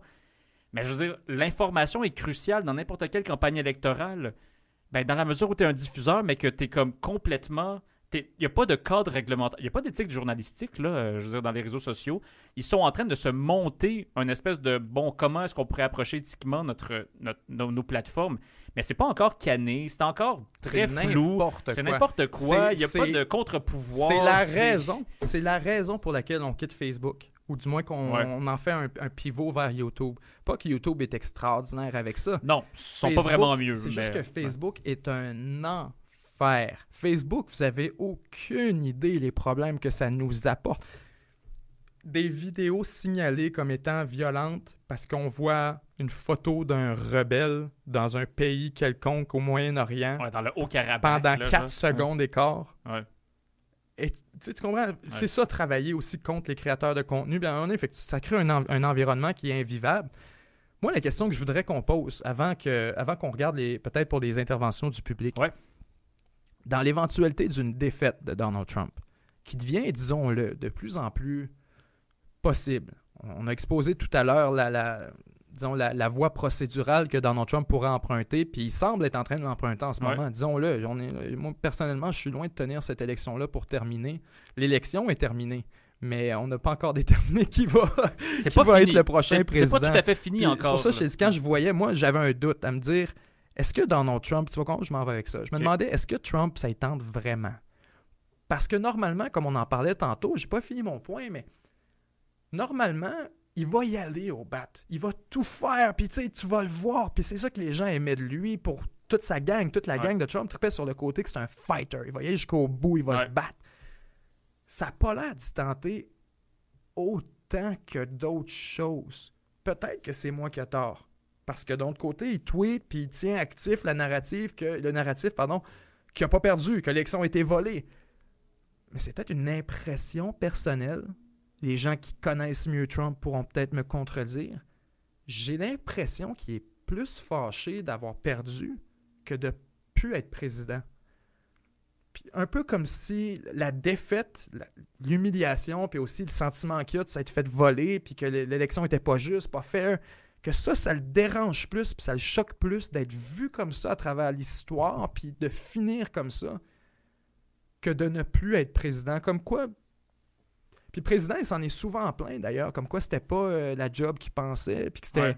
il disait que c'était un endroit très difficile, puis que les gens étaient méchants, puis que les gens, il dit, comme il disait, très hypocrites, puis qui ont deux faces. Puis Ouais. c'est tout à fait vrai. C'est pour quelqu'un qui est néophyte en politique, euh, c'est un milieu qui est pas agréable. C'est Ouais. pas un milieu qui est, qui est, qui est- qui est, disons, un- c'est pas, ça fait pas la promotion des meilleures valeurs humaines. Ouais, C'est- des coups de poignard dans le dos, t'en reçois. C'est Ouais. exactement. C'est souvent les plus, euh, les plus sneaks qui vont avancer, puis c'est souvent House of Cards. Exactement. Ça se rapproche beaucoup de ça. Ouais. Puis les politiciens de Washington, c'est tous ceux qui sont comme en bas étage à Washington te parlent de House of Cards comme non, non, non, non, non. Mais tous ceux qui sont en haut Sont étages sont comme, oui. Pour moi, il a parlé avec quelqu'un. Ouais, c'est ça, exact. Ça. Fait que bref, je regarde tout ça et je me dis, je ne sais pas à quel point Donald Trump ça y tente. Il y a son équipe d'un autre côté qui tire très fort, très Ouais. très fort, et qui veut, il y a une certaine partie de son équipe du moins qui tire très fort pour qu'il continue à se battre. Quand je lis des articles d'insiders à Washington, des gens qui sont vraiment à l'intérieur puis qui dans, dans les coulisses, qui disent c'est que c'est sa famille essentiellement. Ivanka, euh, Jared Kushner, ses fils sont très très très euh, déterminés. Ouais, puis ils veulent que ça continue, puis ils veulent aller de l'avant, puis ils veulent que Trump lâche pas et que ce serait plus l'aile républicaine qui essaierait de le slacker un peu, notamment euh, son pas son secrétaire d'État, pardon, mais euh, Mitch McConnell. Mitch McConnell, exact. ouais. C'est ça, la gang Chef du Sénat, Congrès ouais. essentiellement qui essaie de dire gars, euh, peut-être qu'on serait mieux de commencer à penser, à Ouais, accepter. ouais, Ouais, oui, Tu tout à fait. ouais, ouais. Fait qu'il y en a qui commencent à essayer ça. Et là, tu sens que Trump, il y a une même lui, a une certaine d'ambiguïté. Il sait pas non plus, il est ambivalent. Il sait pas s'il veut continuer, s'il veut rester. Mais là, le temps presse parce qu'effectivement, les républicains ne pourront pas le défendre à l'infini, mais aussi ses recours sont continus en ce moment. Puis s'il veut être capable que ces recours-là servent à quelque chose pour commencer, il faut qu'il soit convaincant quand il parle de fraude, puis il faut qu'il soit Ouais. dans les médias tous les jours, et il faut qu'il soit devant 15 000 personnes à en parler. Il faut qu'il maintienne le, le contrôle des médias. En ce moment, tu regardes les médias, tu as vraiment l'impression que Donald Trump, à demi-mot, s'avoue un peu vaincu, puis que c'est Joe Biden, puis on s'entend, les médias Ouais. présentent ce qui fait leur affaire Ouais. aussi. Mais t'as pas l'impression que Donald Trump, puis ça ferait l'affaire des médias, là, de le montrer Ben en oui. train de chicaner, Ben oui, puis de refuser l'élection, Ben puis ben oui. Mais il le fait pas. Et là, tu viens de te poser la question, est-ce que c'est parce qu'il est ambivalent? Et Ou moi, est-ce que c'est du bluff? C'est peut-être du bluff, c'est peut-être ça, il tente pas tant que ça. Non, mais dans le sens où est-ce que c'est. Excuse-moi, je, je, je t'ai interrompu, là, mais est-ce que. Est-ce que c'est indépendamment de. Est-ce que. Ok, bon. Manque d'intérêt, bluff, peut-être. Est-ce que c'est simplement que, en ce moment, sa stratégie, c'est. On va laisser aller le jeu un peu. Là, on est en train de faire le recours à la justice. Ça va prendre du temps. On se reparlera le 8 décembre. Comme l'article que tu as lu tantôt. On verra rendu là où est-ce qu'on va en être rendu. D'ici là, Mhm. je vais être sage. Mais Et les personnes, l'opposition, les démocrates, n'auront rien à dire sur à quel sûr. point je suis pas correct. Mais c'est parce que plus qu'il ouais. attend Ouais. et moins qu'il parle, plus l'écart qu'il a à couvrir au moment où il va sortir pour parler de ses élections Ouais. truquées puis réclamer sa légitimité, plus l'écart va être grand. Tu comprends? Ouais, je que pour rester à jour avec cette légitimité présidentielle que Joe Biden n'arrête pas de s'accumuler avec Ouais. des appels étrangers, avec des, Ouais. des photos, puis des séances, et puis Mm. des je vais faire telle affaire, je- j'engage telle personne. Tu sais, il commence déjà à positionner son administration. ouais. Si tu veux te tenir et suivre la course, n'y a comme pas le choix de proportionnellement à ça continuer à dire il est pas légitime, c'est Ouais. un vol, ça n'a aucun sens. Et il, il doit être devant une caméra aussi souvent, au moins que Biden. Je comprends ton point dans le sens que Je fais juste explorer. Je suis d'accord avec toi aussi. Là. mais- Mais, ouais. stratégiquement, ce serait pas compatible Ouais. avec quelqu'un qui veut rester. Et là, ça nous amène à poser d'autres questions, très exploratoires aussi. Mais je voyais un article cette semaine d'un ancien directeur de communication Donald Trump qui disait que, vous savez, euh, Donald Trump, euh, pas de raison de ne pas se présenter en 2024. Ouais, ça, c'est de la spéculation en Ouais. masse. Il va être rendu vieux quand Ouais. même en 2024. Il- Ben, ben, ça, Quatre ans de c'était, plus, c'était aussi l'argument du même gars qui dit, vous savez, il va avoir le même âge que Joe Biden en ce moment. C'est vrai. c'est vrai. Fait que là, il dit donc, il dit, c'est ces mots, il dit donc, so age is not the issue. Non, effectivement. ouais. Fait que là, la question devient, qu'est-ce qui se passe, et ça c'est une très bonne question à mon avis, qu'est-ce qui se passe avec Trump après la présidence, advenant une défaite, mais aussi, qu'est-ce qui se passe avec le Trumpisme? Parce que le Trumpisme va pas s'en aller demain matin, et ça je pense qu'il y a assez... il y a- il- Il y a des gens qui se font des illusions avec ça, de comme non. Trump est mort, plus jamais, Ah c'est fini. C'est cette dissonance-là de dire non, ces gens pensent encore la même chose. Ils ont encore l'impression que les institutions sont, jouent contre eux. Ils ont encore Ben l'impression qu'ils sont dépossédés de leur pays, qu'ils sont dépossédés de leur identité. Que, tu sais, le Make America Great Again, Ben oui. c'était une référence directe à une époque passée d'un futur qui était meilleur, Non, le- ça, le- même le Trump, il y a bien des égards, ce qui est mis dans le fourre-tout Trumpisme, il y a des phénomènes là-dedans qui étaient présents avant même que Trump embarque Ouais. en politique. Ce que les gens dénoncent comme étant ah, Trump a, a- a- a opéré un repli sur soi, mettons, ou euh, Mhm. euh, le- le- le fa- la façon la plus gentille, ce serait de dire que, mettons, son protectionnisme économique. Écoute, euh, Barack Obama et son administration déclaraient eux-mêmes que l'ALENA, ça n'avait pas de bon sens. Puis qu'il fallait renégocier une nouvelle entente, un nouveau partenariat entre les États-Unis, le Canada puis le Mexique parce que l'ALENA, ça fonctionnait plus. là. Mhm. Puis ce qui les motivait, c'était du protectionnisme. C'est juste qu'à l'époque, parce que Barack Obama jouissait d'un- plus grand prestige, évidemment, que Donald Trump pour plusieurs bonnes raisons par ailleurs aussi, euh, ça paraissait juste comme Ah non, il, il veut renégocier la chose. C'était présenté comme ça. Quand Donald Trump, en fait, lui, il est allé de l'avant avec ça, là, c'est devenu du repli sur soi. Puis maintenant que Joe Biden va être président, là, maintenant, on dit euh, ouais, ben, tu sais, il- continue quand même à faire une forme de protectionnisme. Ouais, ouais, ouais. Mais tout ça, là, c'est tout du Trumpisme, là, de Barack Obama à Joe Biden, en passant par Donald Trump. Il y a des phénomènes que, que les gens associent Le à Donald Trump qui populisme. sont pas. euh, Le populisme poli- politique n'est pas apparu hier. Puis j'écoutais Ben. Steve Bannon, qui est assez intéressant aussi. Steve Bannon, c'est probablement le commentaire. Ah. C'est- En tout cas, puis ça aussi, c'en est un autre, un infréquentable. Puis honnêtement, il est peut-être associé à des choses qui sont, qui sont pas catholiques. Je le connais pas assez pour ça. S'il vous plaît, sautez-moi pas à gauche. Mais quand il commente la politique américaine, il y a cette espèce de honnêteté brutale avec laquelle t'as pas le choix de dire Oh, oh, c'est bon, ok. Ouais. Personne ne l'avait jamais dit de même avant. Mais mettons l'élection. Tout de suite après l'élection présidentielle, lui, il voyait, il avait de l'air à dire que, OK, bon, euh, c'est pas important l'élection. Et il était aux médias. Il était à Fox, Fox local d'un État, je pense en Arizona, quelque chose comme ça. C'était pas le Fox national. Puis il disait, euh, You know, there are many pathways to the presidency? The election is only one of them. Oh, ça c'est brutal. Et vous savez, il y a- il y, a plusieurs chemins pour se rendre à la présidence. L'élection, c'en est seulement un. En partant Wow. qui te Ouais. sortent puis qui Ouais. disent ça. Déjà, je trouvais ça assez extraordinaire. Mais la mention qu'il faisait un peu plus loin, qu'il disait ce qu'on a fait avec Donald Trump, parce que ce qu'on ici inclut, ce que nous avons fait, parce que rappelons-nous, c'était un des stratèges initiaux de Donald Trump et de sa campagne en 2016. Il aura fini par s'en débarrasser après plusieurs controverses. Il me semble que c'était même une fois qu'il est arrivé à la présidence. C'était peut-être pendant la campagne. Il me semble qu'il était déjà président. Euh, et Steve Bannon disait, vous savez ce qu'on a fait avec Donald Trump? On a pris le mouvement populiste qui existait déjà, qui était déjà devant nous. On n'a rien créé. Il appartenait à Barack Obama et aux démocrates. Ils en ont récupéré ce même mouvement populiste, puis on l'a articulé pour les idées à Donald Trump. Mm. Ils disent, mais c'est le même monde qui voulait du changement, qui voulait de l'espoir, qui voulait un retour à l'Amérique, la grandeur, qui voulait un- un- un- une meilleure part de, de- de l'économie vis-à-vis des élites. Ouais, C'était exact. les mêmes sentiments Ah oui. qui animaient les deux mouvements. Ouais. Et je me disais, mais c'est une honnêteté nécessaire de dire Ouais. ces choses-là. Comme quoi, c'est déplorable, c'est infréquentable. Ils ont élu Barack Obama en 2008 pour la large partie. Ces travailleurs du Michigan, du Wisconsin, de la Pennsylvanie qui est en train de passer au bleu, ou du Mm. moins qui est très contesté en ce moment. Tu sais, ce sont des États qui ont passé, qui étaient Obama et qui ont été Trump par la suite. Fait qu'à un moment donné, tu n'as pas le choix de reconnaître que tu sais, il y a un croisement entre les Ben deux, oui, définitivement.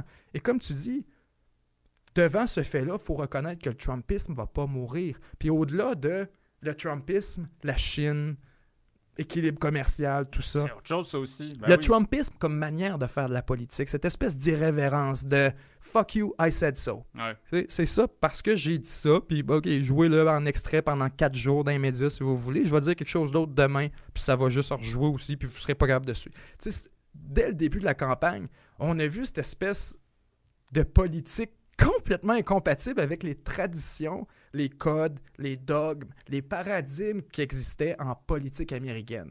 Où là, ben écoute, tu dois serrer la main de tel. Il y a toute une. Ouais. Il y a une tradition, il y a, il y a un décorum. Et c'est souvent un mot qu'on utilisait avec Trump. Manquait de décorum, Ouais. pas assez présidentiel. Tout ça ça va rester aussi. Et tu vois déjà des démocrates qui commencent à se l'approprier puis à faire de la politique, euh, de la ouais, politique real talk, straight Ouais, shooter, tu sais. ça, ça risque de changer la politique et de la marquer pour très longtemps. Et je lisais cette semaine des gens qui, qui essaient de savoir qui pourrait, où s'en va le Parti républicain d'abord, où ouais, ça s'en va. question. Et tout le monde semblait dire, c'est son parti, là. C'est le parti de Donald Trump et les prochains leaders.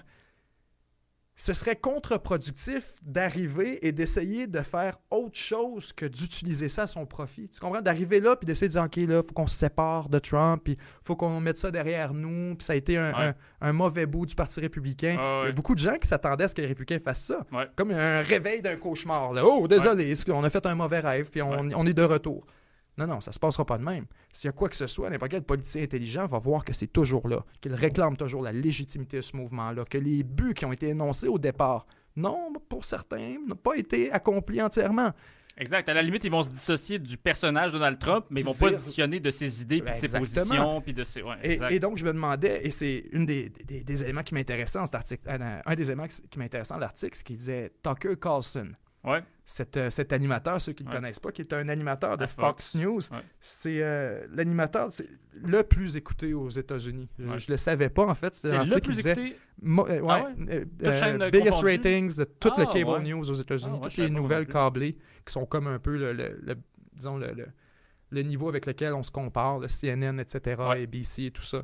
Et euh, c'est le plus écouté son émission. Fait là, il génère chez les républicains beaucoup, beaucoup de trafic. Encore Ouais. plus que ça, il était très proche de Trump. Ouais. Mais encore plus intéressant que qui personnellement va le faire. Moi, je me disais, ils ont raison. Le prochain qui va arriver n'a pas le choix d'être un Trump qui va normaliser le Trumpisme. Ouais. Tu comprends? Ouais, qui Qui va, juste euh, être moins... C'est l'aide de noblesse un peu. C'est ça, Ouais. parce que tout le monde... tout le monde- moins abrasif. Tu comprends? Parce que tout le monde te regardait dans- même dans un rally Trump, du monde qui font deux heures de char avec une calotte Trump Ouais. un drapeau MAGA. pour aller à- au rallye, qui se font parler par des médias républicains puis qui disent Ouais, des fois c'est tweets, là. Ouais, ou, exact. Ben ouais, oui. il devrait des fois être plus. Puis qu'il y a des petites affaires qui étaient les défauts les plus explicites de Donald Trump qui les turn off. Ouais. Maintenant, si tu mets quelqu'un qui est capable d'avoir le même message, la même irrévérence, mais qui est capable de le faire avec un certain décorum. Ouais, il y a un vernis, là, un beau fini, là, si on veut. Tu sais, c'est ça. Puis là, tu comprends. Puis en plus, il part d'un. Sa ligne de départ est quand même assez loin sur le terrain, là, parce Ben que oui. tu considères que tout ce que Trump a fait avant, c'est rendu correct. Ouais. Tout Ouais, ça, c'est correct. sur ça, en fait. T'as le, Ouais, droit de faire Ouais. tout ce qui a été fait. Fait que lui qui arrive là, s'il y a une marge de manœuvre extraordinaire. Fait que s'il y a quoi que ce soit, Trump a créé un mouvement qui risque de rester au sein du mouvement, du, du- du mouvement conservateur pendant des décennies. Mais un peu comme la révolution Reagan Ouais, a ben animé oui. le Parti républicain. Je pense qu'on a vu, c'est le parti de Trump. Ben oui, exact. Oui, ben c'est une bonne comparaison avec Reagan. Puis j'ai encore le temps de me permettre une dernière remarque. ouais, que le, je veux dire, même, tu dis un héritage chez les conservateurs ou chez les républicains qui va, être, euh, qui va durer pendant des, pendant des décennies. Mais écoute, euh, même chez les démocrates, c'est un exemple qui me vient en tête. Là, on, on en a, on a pas beaucoup parlé. Peut-être qu'on en parlera une prochaine fois. Mais bon, la place que les États-Unis prennent sur l'échiquier mondial. Ah ouais. Bon, sous Donald Trump, ça avait un certain aspect. Est-ce que sur- sous Joe Biden, ça prendra un autre aspect? Là, la scène internationale est comme en communion autour de la victoire de Joe Biden, comme une espèce de retour à la normale. Mais, tu sais, la mort cérébrale de l'OTAN, par exemple, qui a été déclarée par Emmanuel Macron, est-ce qu'elle va vraiment, là, vraiment changer Ça, maintenant que Joe aussi. Biden est va devenir président? Est-ce que le fait que les États-Unis financent tout plein d'organisations internationales, puis qu'il y a une fatigue de ce financement-là, parce qu'à un moment donné, ils, ils, ont- ils voient pas le Ah bout ouais. de comme, OK, on pige dans nos poches, mais à quoi bon? Est-ce que ça va changer? Joe Biden, s'il devient président, pourra a pas tant de marge de manœuvre que ça là, zéro. pour. Ben, exact, Zéro. il peut pas. Mais Ça me fait rire aussi. Tu lisais des titres. euh, Joe Biden, euh, avec l'arrivée de Joe Biden euh, à la Maison Blanche, ça veut dire le, le retour des États-Unis dans l'accord de Paris. Je- Non, mais même ça. Savez-vous ce que ça veut dire un Sénat républicain? Ben ouais. Avez-vous vu ce qu'ils ont fait à Barack Obama pendant Ah les quatre dernières années de sa présidence? C'était de l'obstruction systématique. On n'avait rien vu là, sur Obama. là. On n'a rien vu comparativement à ce qu'ils vont faire à Joe Biden. Surtout si tu as le narratif que l'élection est illégitime. En plus. Puis qu'il ne devrait même pas être là de toute manière. Puis pendant qu'on ferait juste là. attendre notre 4 ans. Puis après ça, on leur tasse de là. Puis, Ouais. tu sais, il risque de pas faire grand-chose comme accomplissement législatif. Maintenant, il reste les ordres exécutifs. Ouais.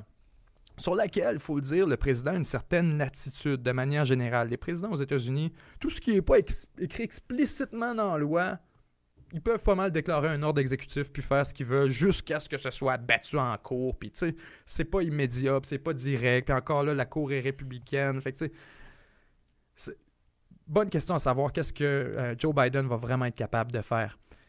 Il a déjà annoncé certaines choses, comme quoi qu'il allait faire des, ordres exécutifs, justement, des décrets exécutifs dans les premiers jours pour annuler certains des mouvements de Donald Trump. Et moi, ce que je veux qu'on relève dans les prochaines années, surtout, parce que je pense que ça va être important si on veut être capable de d'exposer ce qui reste de ce Trumpisme-là, mais aussi une certaine part de l'hypocrisie des médias qui en ont fait de la critique absolument sans nuance pendant trois ou quatre ans, sans s'attarder à qu'est-ce qui était de politique publique. Tu Ouais. comprends? Parce que c'est... Tu je pense pas qu'il y a grand monde qui défendait la personnalité de Trump en tant que tel. Non. Les débats qui existaient, c'était plus autour des Ah oui. politiques publiques, Ouais. de manière générale. Et euh, ceux qui l'ont fait, et quand tu le le regardes de manière générale et de manière vraiment avec beaucoup de recul, et que tu le regardes, des, bon, qu'est-ce qu'il y en est?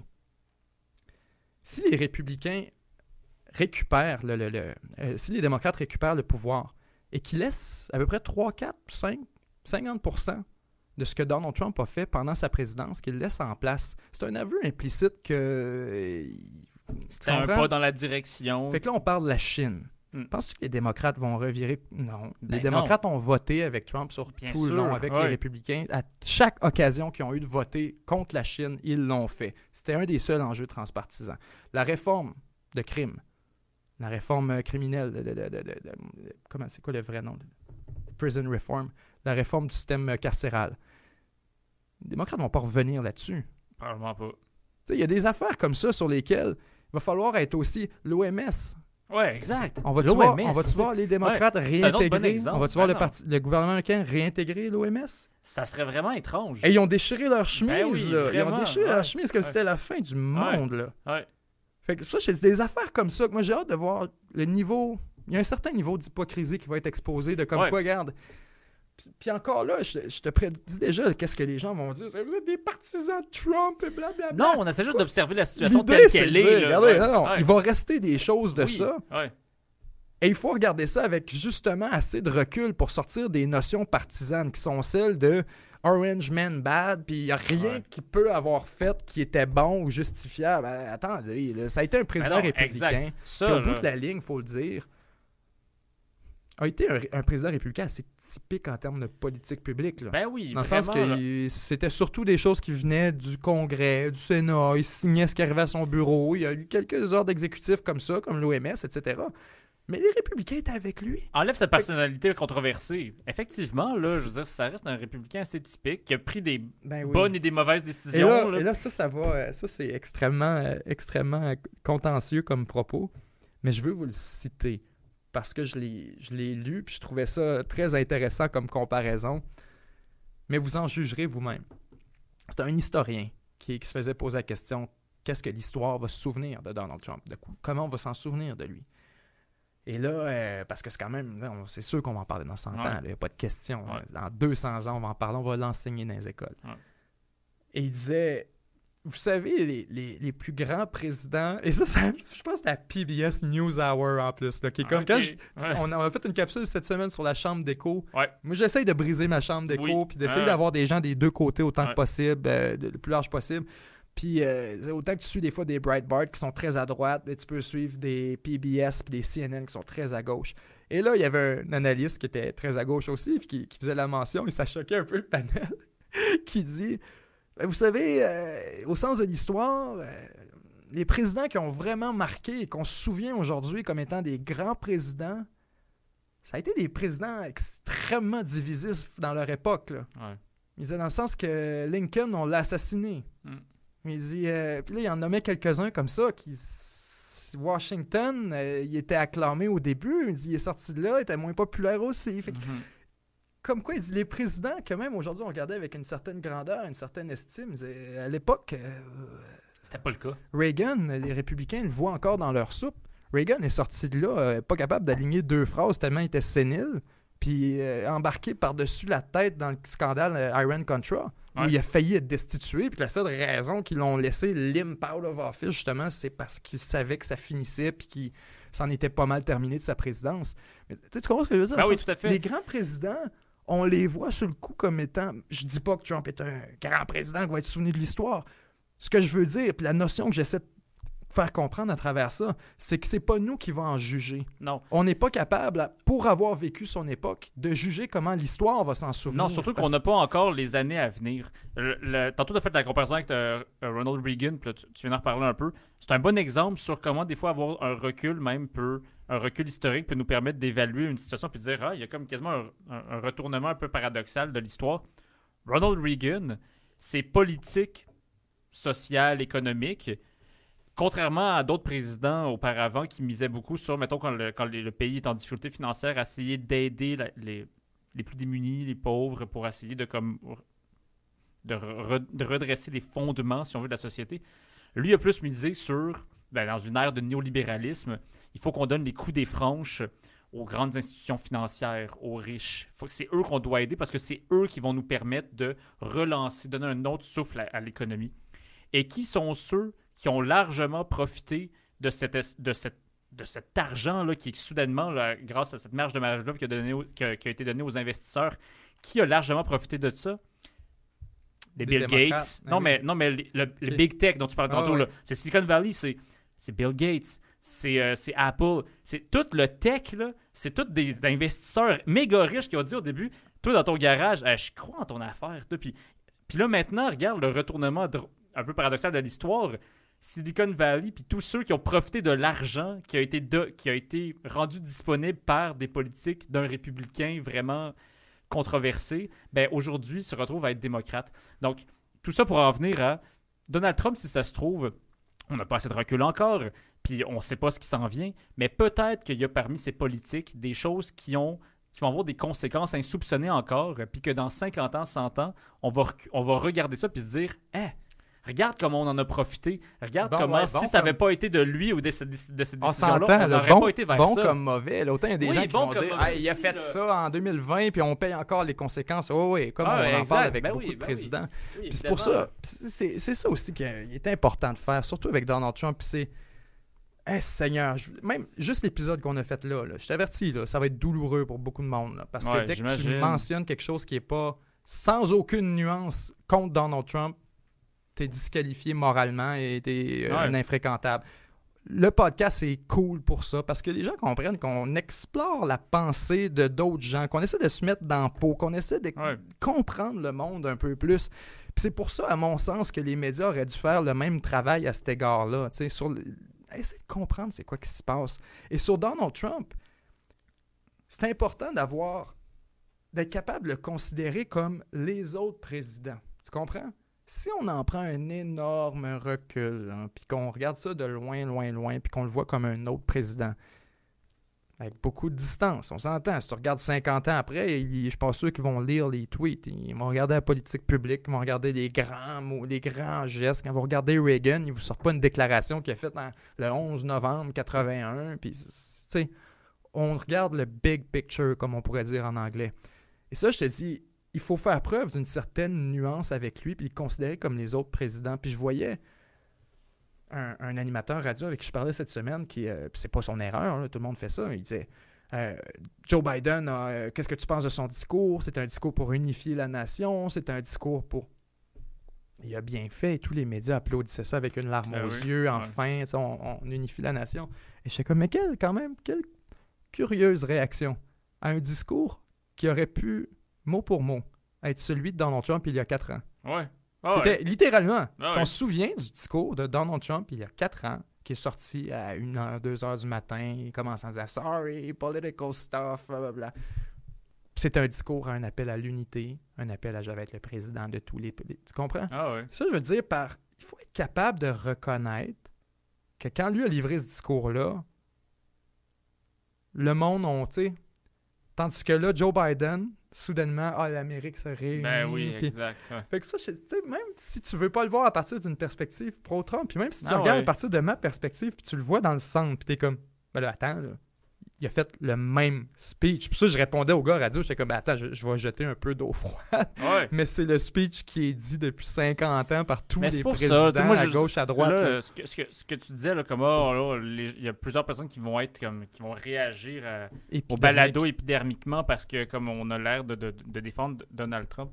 C'est comme c'est pas Non, mais là, on de regarde, le- on regarde le- le- le- le- le- On disons, la en- dynastie d'un président. Oui, puis Il faut en faire plus preuve d'un peu de nuance. mais c'est aussi on fait assez de faire preuve de nuance, mais c'est aussi moi je peux pas m'empêcher de, de- on va dire de, de- de compatir d'une certaine façon avec encore une fois, indépendamment de Donald Trump, les électeurs qui votent pour lui, qui eux ont une façon de voir les choses, qui ont certaines convictions, certaines valeurs et certaines préoccupations aussi qu'il faut considérer comme tout à fait légitimes. Là, c'est la démocratie, ils font partie de la population.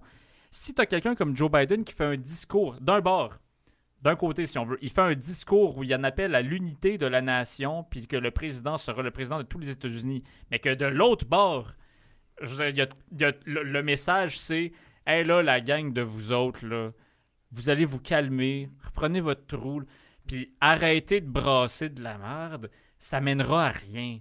Là, c'est comme, OK, non, mais donc tu nous représentes ou tu nous représentes pas? Il y a un double discours. Tu sais, moi, euh, tous- les analystes ou encore journalistes ou encore euh, tout plein de, Ah de- de- de- de militants démocrates qui en arrivent à dire ah, comment vous expliquez-vous le fait que tant d'électeurs votent encore pour Donald Trump et que les gens disent Ah, c'est le manque d'éducation? Mhm. Ah, man! Tu sais, je veux dire, c'est- quoi cette réponse-là? C'est comme une façon juste de dire ben, c'est parce qu'ils sont pas éduqués, ils sont pas, sont pas assez intelligents pour comprendre leurs réels intérêts. Non, mais à un moment donné, il faut arrêter la condescendance. C'est pour ça, on se porte. Je me porte pas en grand défenseur de Donald Trump ou en, comme en, en grande personne qui essaie d'être un pro-Trump. Non, non, mais Mais c'est juste, on, on, on dirait quasiment qu'on est obligé qui d'assumer ce rôle-là pour juste être Puis capable là- de faire la part des choses. j'écoute beaucoup ce temps-ci euh, des. des euh, c'est Armchair Historian, c'est celui-là ou c'est un autre? Kings and Generals. En tout cas, il y a quelques, bons, euh, quelques bonnes chaînes euh, d'histoire sur YouTube. Ceux qui s'intéressent, Kings and Generals, euh, Epic History TV, Armchair Historian, c'est des très bonnes chaînes. C'est en anglais, mais je pense que c'est sous-titré en français aussi. Puis ils te montrent souvent des bagarres, des, des, des batailles, devrais-je dire, entre des rois. Un roi tel, puis là, lui tel. Ou tu sais, lui avait une prétention au trône, puis lui avait une prétention au trône, mais les deux, c'était pour le trône d'Angleterre. Donatien trompe? Mais dans le sens que les deux, là, c'est comme j'ai 15 000 hommes, j'ai Ouais. 15 000 hommes, on va se battre pour savoir c'est qui qui est roi. Ouais. Parce que les deux, on dit qu'on est roi. Un peu comme dans le scénario actuel, d'une certaine manière. Ouais. Mo- moins les armées, puis la monarchie. Mais vous comprenez le principe. C'est une, crise de légitimité un peu. Puis là, il se présente, puis moi, je regarde ça avec une perspective historique, mais je me dis, mais c'est fascinant de voir que. Puis tu te mets dans la peau d'un homme, là, habillé, là. Lui, là, il est... je dis un homme, parce que c'était essentiellement, c'était que des hommes, en fait, qui se battaient. Je dis un homme, là, habillé dans un souk de métal. T'as ton épée qui pèse 65 livres. T'as le bras fini, le pauvre. Écoute, il fait chaud, il fait 35 degrés, t'es à Hastings, puis ça n'a pas d'allure. Tu comprends? Puis là, vous marchez, puis tu t'en vas tuer l'autre en avant. Puis là, c'est pas comme avec un AK-47 à 340 pieds. Là. Tu voles, tu y tranches la gorge avec ton épée à Ouais. toi, puis tu te fais éclabousser. Ouais. C'est un style de guerre complètement différent quand Ouais. même. Qu'on a fait longtemps dans l'histoire de l'humanité. C'est assez incroyable. Arrête, tu penses. C'est assez récent, la guerre à distance, puis la guerre par procuration, puis la guerre par balle, les projectiles, etc. Et là, tu fais ça. Le gars, il est pas roi. Il est pas. Je me disais, mais qu'est-ce qui peut te motiver? Hmm. Qu'est-ce qui peut, tu comprends, au fond de toi-même? te dire, je, me, je ramasse. Tu sais, sinon, n'importe qui de censé drop ses affaires. Je m'en vais chez nous, laissez faire. Je vais pas mourir pour un. Et là, tu dis, c'est parce que c'était pas pour un roi qui se battait. C'était jamais pour un roi, jamais pour un gars. Il se battait pour un mouvement, Hmm. pour des valeurs que portait cette personne-là. Et tu étudiais par après, puis tu le regardes, c'est ça, tu te dis, attends, c'était pas juste une bagarre entre deux rois. Cette gang-là, c'était la gang plus libérale. C'était la gang qui pensait que le royaume devrait faire telle chose, devrait aller dans tel endroit, devrait arrêter les guerres à l'étranger, devrait. L'autre gang, c'était la gang plus traditionnaliste, plus. Mm. Et là, tu réalises, attends, là, ils se battaient pas pour un homme ou pour un. Puis on regarde ça avec une espèce de naïveté puis d'incrédulité. Ils se battaient pour des idées. Ils se battaient pour des principes. Et donc, quand on regarde le mouvement de Donald Trump aujourd'hui, qu'on dit, ils se battent pour un gars qui une gang de. Ils se battent pour des idées. Ils se battent pour des principes que porte Donald Trump et qu'a accepté de porter Donald Trump et qu'il le fait euh, à l'odieux de beaucoup de, de médias. Mais quand on regarde de manière absolument objective tout le cours de l'histoire, il n'y a jamais un homme pour qui personne est mort. Mm. Les hommes meurent pour des idées. Les hommes meurent parce qu'ils croient en quelque chose, parce qu'ils veulent donner leur vie pour faire avancer une cause. Pas parce qu'ils pensent que ah, lui, me aime Batman et mourir. Mais on n'est pas cave comme ça. Aussi négligent, aussi complaisant peut être, aussi complaisant peut être les médias, qu'on présente ça comme non. Ce qui étaient les fans de Trump, c'est un retour à une Amérique fière de son identité, qui se repliait un peu plus sur elle-même de ses interventions à l'international, qui, tout en assumant son rôle de leader de gloire américaine et d'empire de, la planète, qui arrêtait de le projeter à l'extérieur, qui prenait les paiements des autres, qui commençait à monétiser l'OTAN, tu comprends? Ah oui. Ces principes-là, qui étaient de généralement, on s'entend, un des très bons branding de la campagne de Trump, ça aurait été Make America Great Again, ben oui. qui était un message très flou, mais qui voulait tout dire en même temps. Regarde, tous les slogans électoraux que tu as depuis 50 ans, c'est la même affaire. Move forward, puis euh, en avant, puis ben on se donne le go, puis tu sais, c'est tout bancal, ça veut jamais rien dire. Mais le Make America Great Again, c'était un mouvement. C'était une idée avec lesquels les gens étaient d'accord. Et maintenant, de dire, ben là, votre gars est parti, avec vos idées, ça vaut pas de la merde. Ça, ça va vous coûter très cher. Ben oui. Ben ça va vous coûter un leader qui va peut-être être encore plus radical, qui va porter encore moins les aspirations des autres, qui va être encore plus irrévérencieux parce qu'il se souviendra de ce que vous avez fait la dernière fois. Il, il se souviendra de l'incompréhension dont vous avez fait preuve. Au lieu d'intégrer tout ça, puis ça, je te dis, j'ai fait un long parallèle avec mon histoire de roi, mais tu comprends ce que je veux ben dire? Oui, L'exemple que c'est de... On le voit avec une telle naïveté de penser que ces gens-là sont seulement des pro-Trump. Ces gens-là sont des conservateurs qui résistent à ce qu'ils perçoivent comme étant un piratage de l'Amérique par les mouvements de gauche, les mouvements ah progressistes, les universités, les élites, les médias, et ils réagissent à ça. Maintenant, si vous décidez de rien faire puis de continuer encore plus loin dans votre voie, puis vous nous parliez que vous aviez peur de la guerre civile a deux semaines. Ben oui, exact. Vous ça n'a aucun sens. Hypocrites. Parce que j'ajouterais au fait, tu, tu disais pour les, pour les, euh, les traits caractéristiques, bon, c'est des conservateurs, oui, mais pour beaucoup, c'est aussi des laissés pour compte du système. Fut un temps où les démocrates ou la, gauche en général se faisaient un, honneur de s'occuper de tous les laissés pour compte du système. Les ouvriers, la classe ouvrière, entre autres, comme exemple. Mais là, Trump, lui, ce qui est allé canaliser justement, c'est il est allé canaliser les inquiétudes, les préoccupations et la colère des fois aussi, tout à fait légitime, de ces dizaines de millions d'Américains qui sont les laissés pour compte du système, qui se sont dit, les États-Unis, l'empire américain est bâti à l'international, bravo, mais au détriment de qui? Sur notre dos à nous.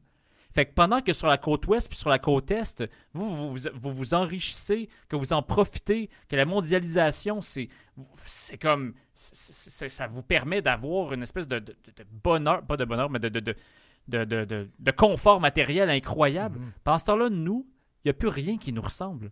On peut pas aller à Hollywood, on peut pas aller à Wall Street, on peut pas aller au Capitole. Tu sais, Washington, on est barré. Les campus universitaires, on n'a pas d'affaires là. Où est-ce qu'on ben peut aller? On est, on est, obligé de rester dans nos fermes. Puis les, gens, les gens ont bien réagi au discours de Joe Biden, mais moi, j'étais tellement déçu parce que je me disais, c'était l'opportunité de livrer le discours de sa vie. Puis je me souviens de Joe Biden en 2015, investiture démocrate, la deuxième de Barack Obama. Non, même pas. Non, c'est Clinton 2016. Parce que Trump est en train d'augmenter. Trump euh, faisait une bonne campagne. On voyait que ça se présentait pour que ce soit lui. Euh, même, je me demande si pas encore déjà confirmé. Oui, les démocrates sont arrivés après les républicains.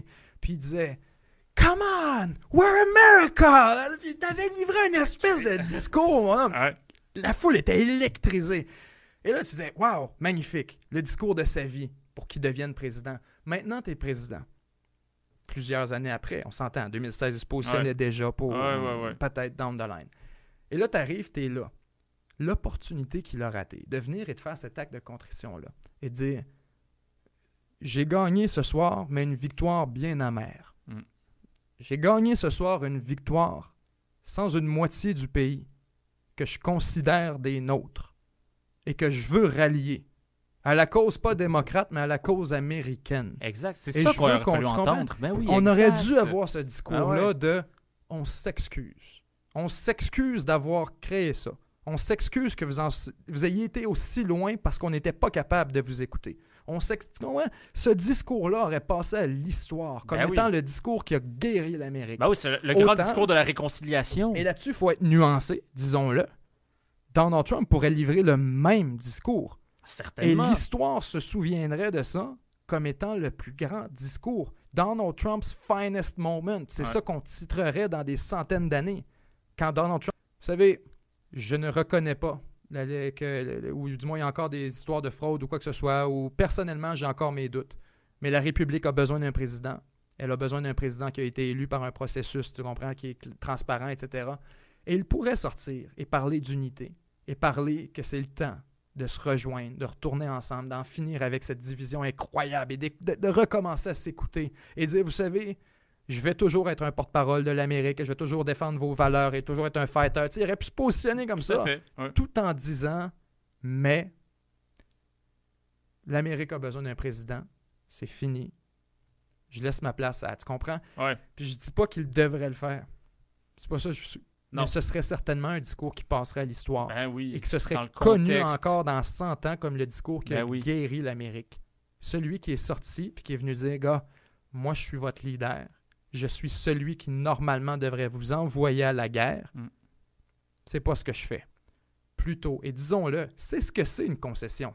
Dans Ouais. une guerre culturelle, une concession présidentielle, c'est une, c'est une déclaration de paix. Exact. ouais. C'est je te présente le drapeau blanc plié en triangle. Mhm. Merci beaucoup.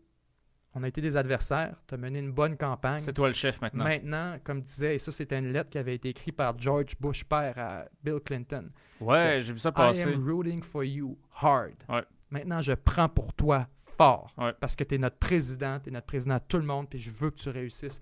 Et ça, les, des deux côtés, on a raté une opportunité incroyable de livrer un discours qui aurait pu être une opportunité de guérir l'Amérique. Mm. Plutôt, euh, quelque chose qui avait été écrit il y a quatre mois, puis ils sont arrivés avec hein, unifier tout le monde, blablabla, blablabla, puis les- mon plan pour les quatre prochaines années. C'était pas le temps de parler de ça. là.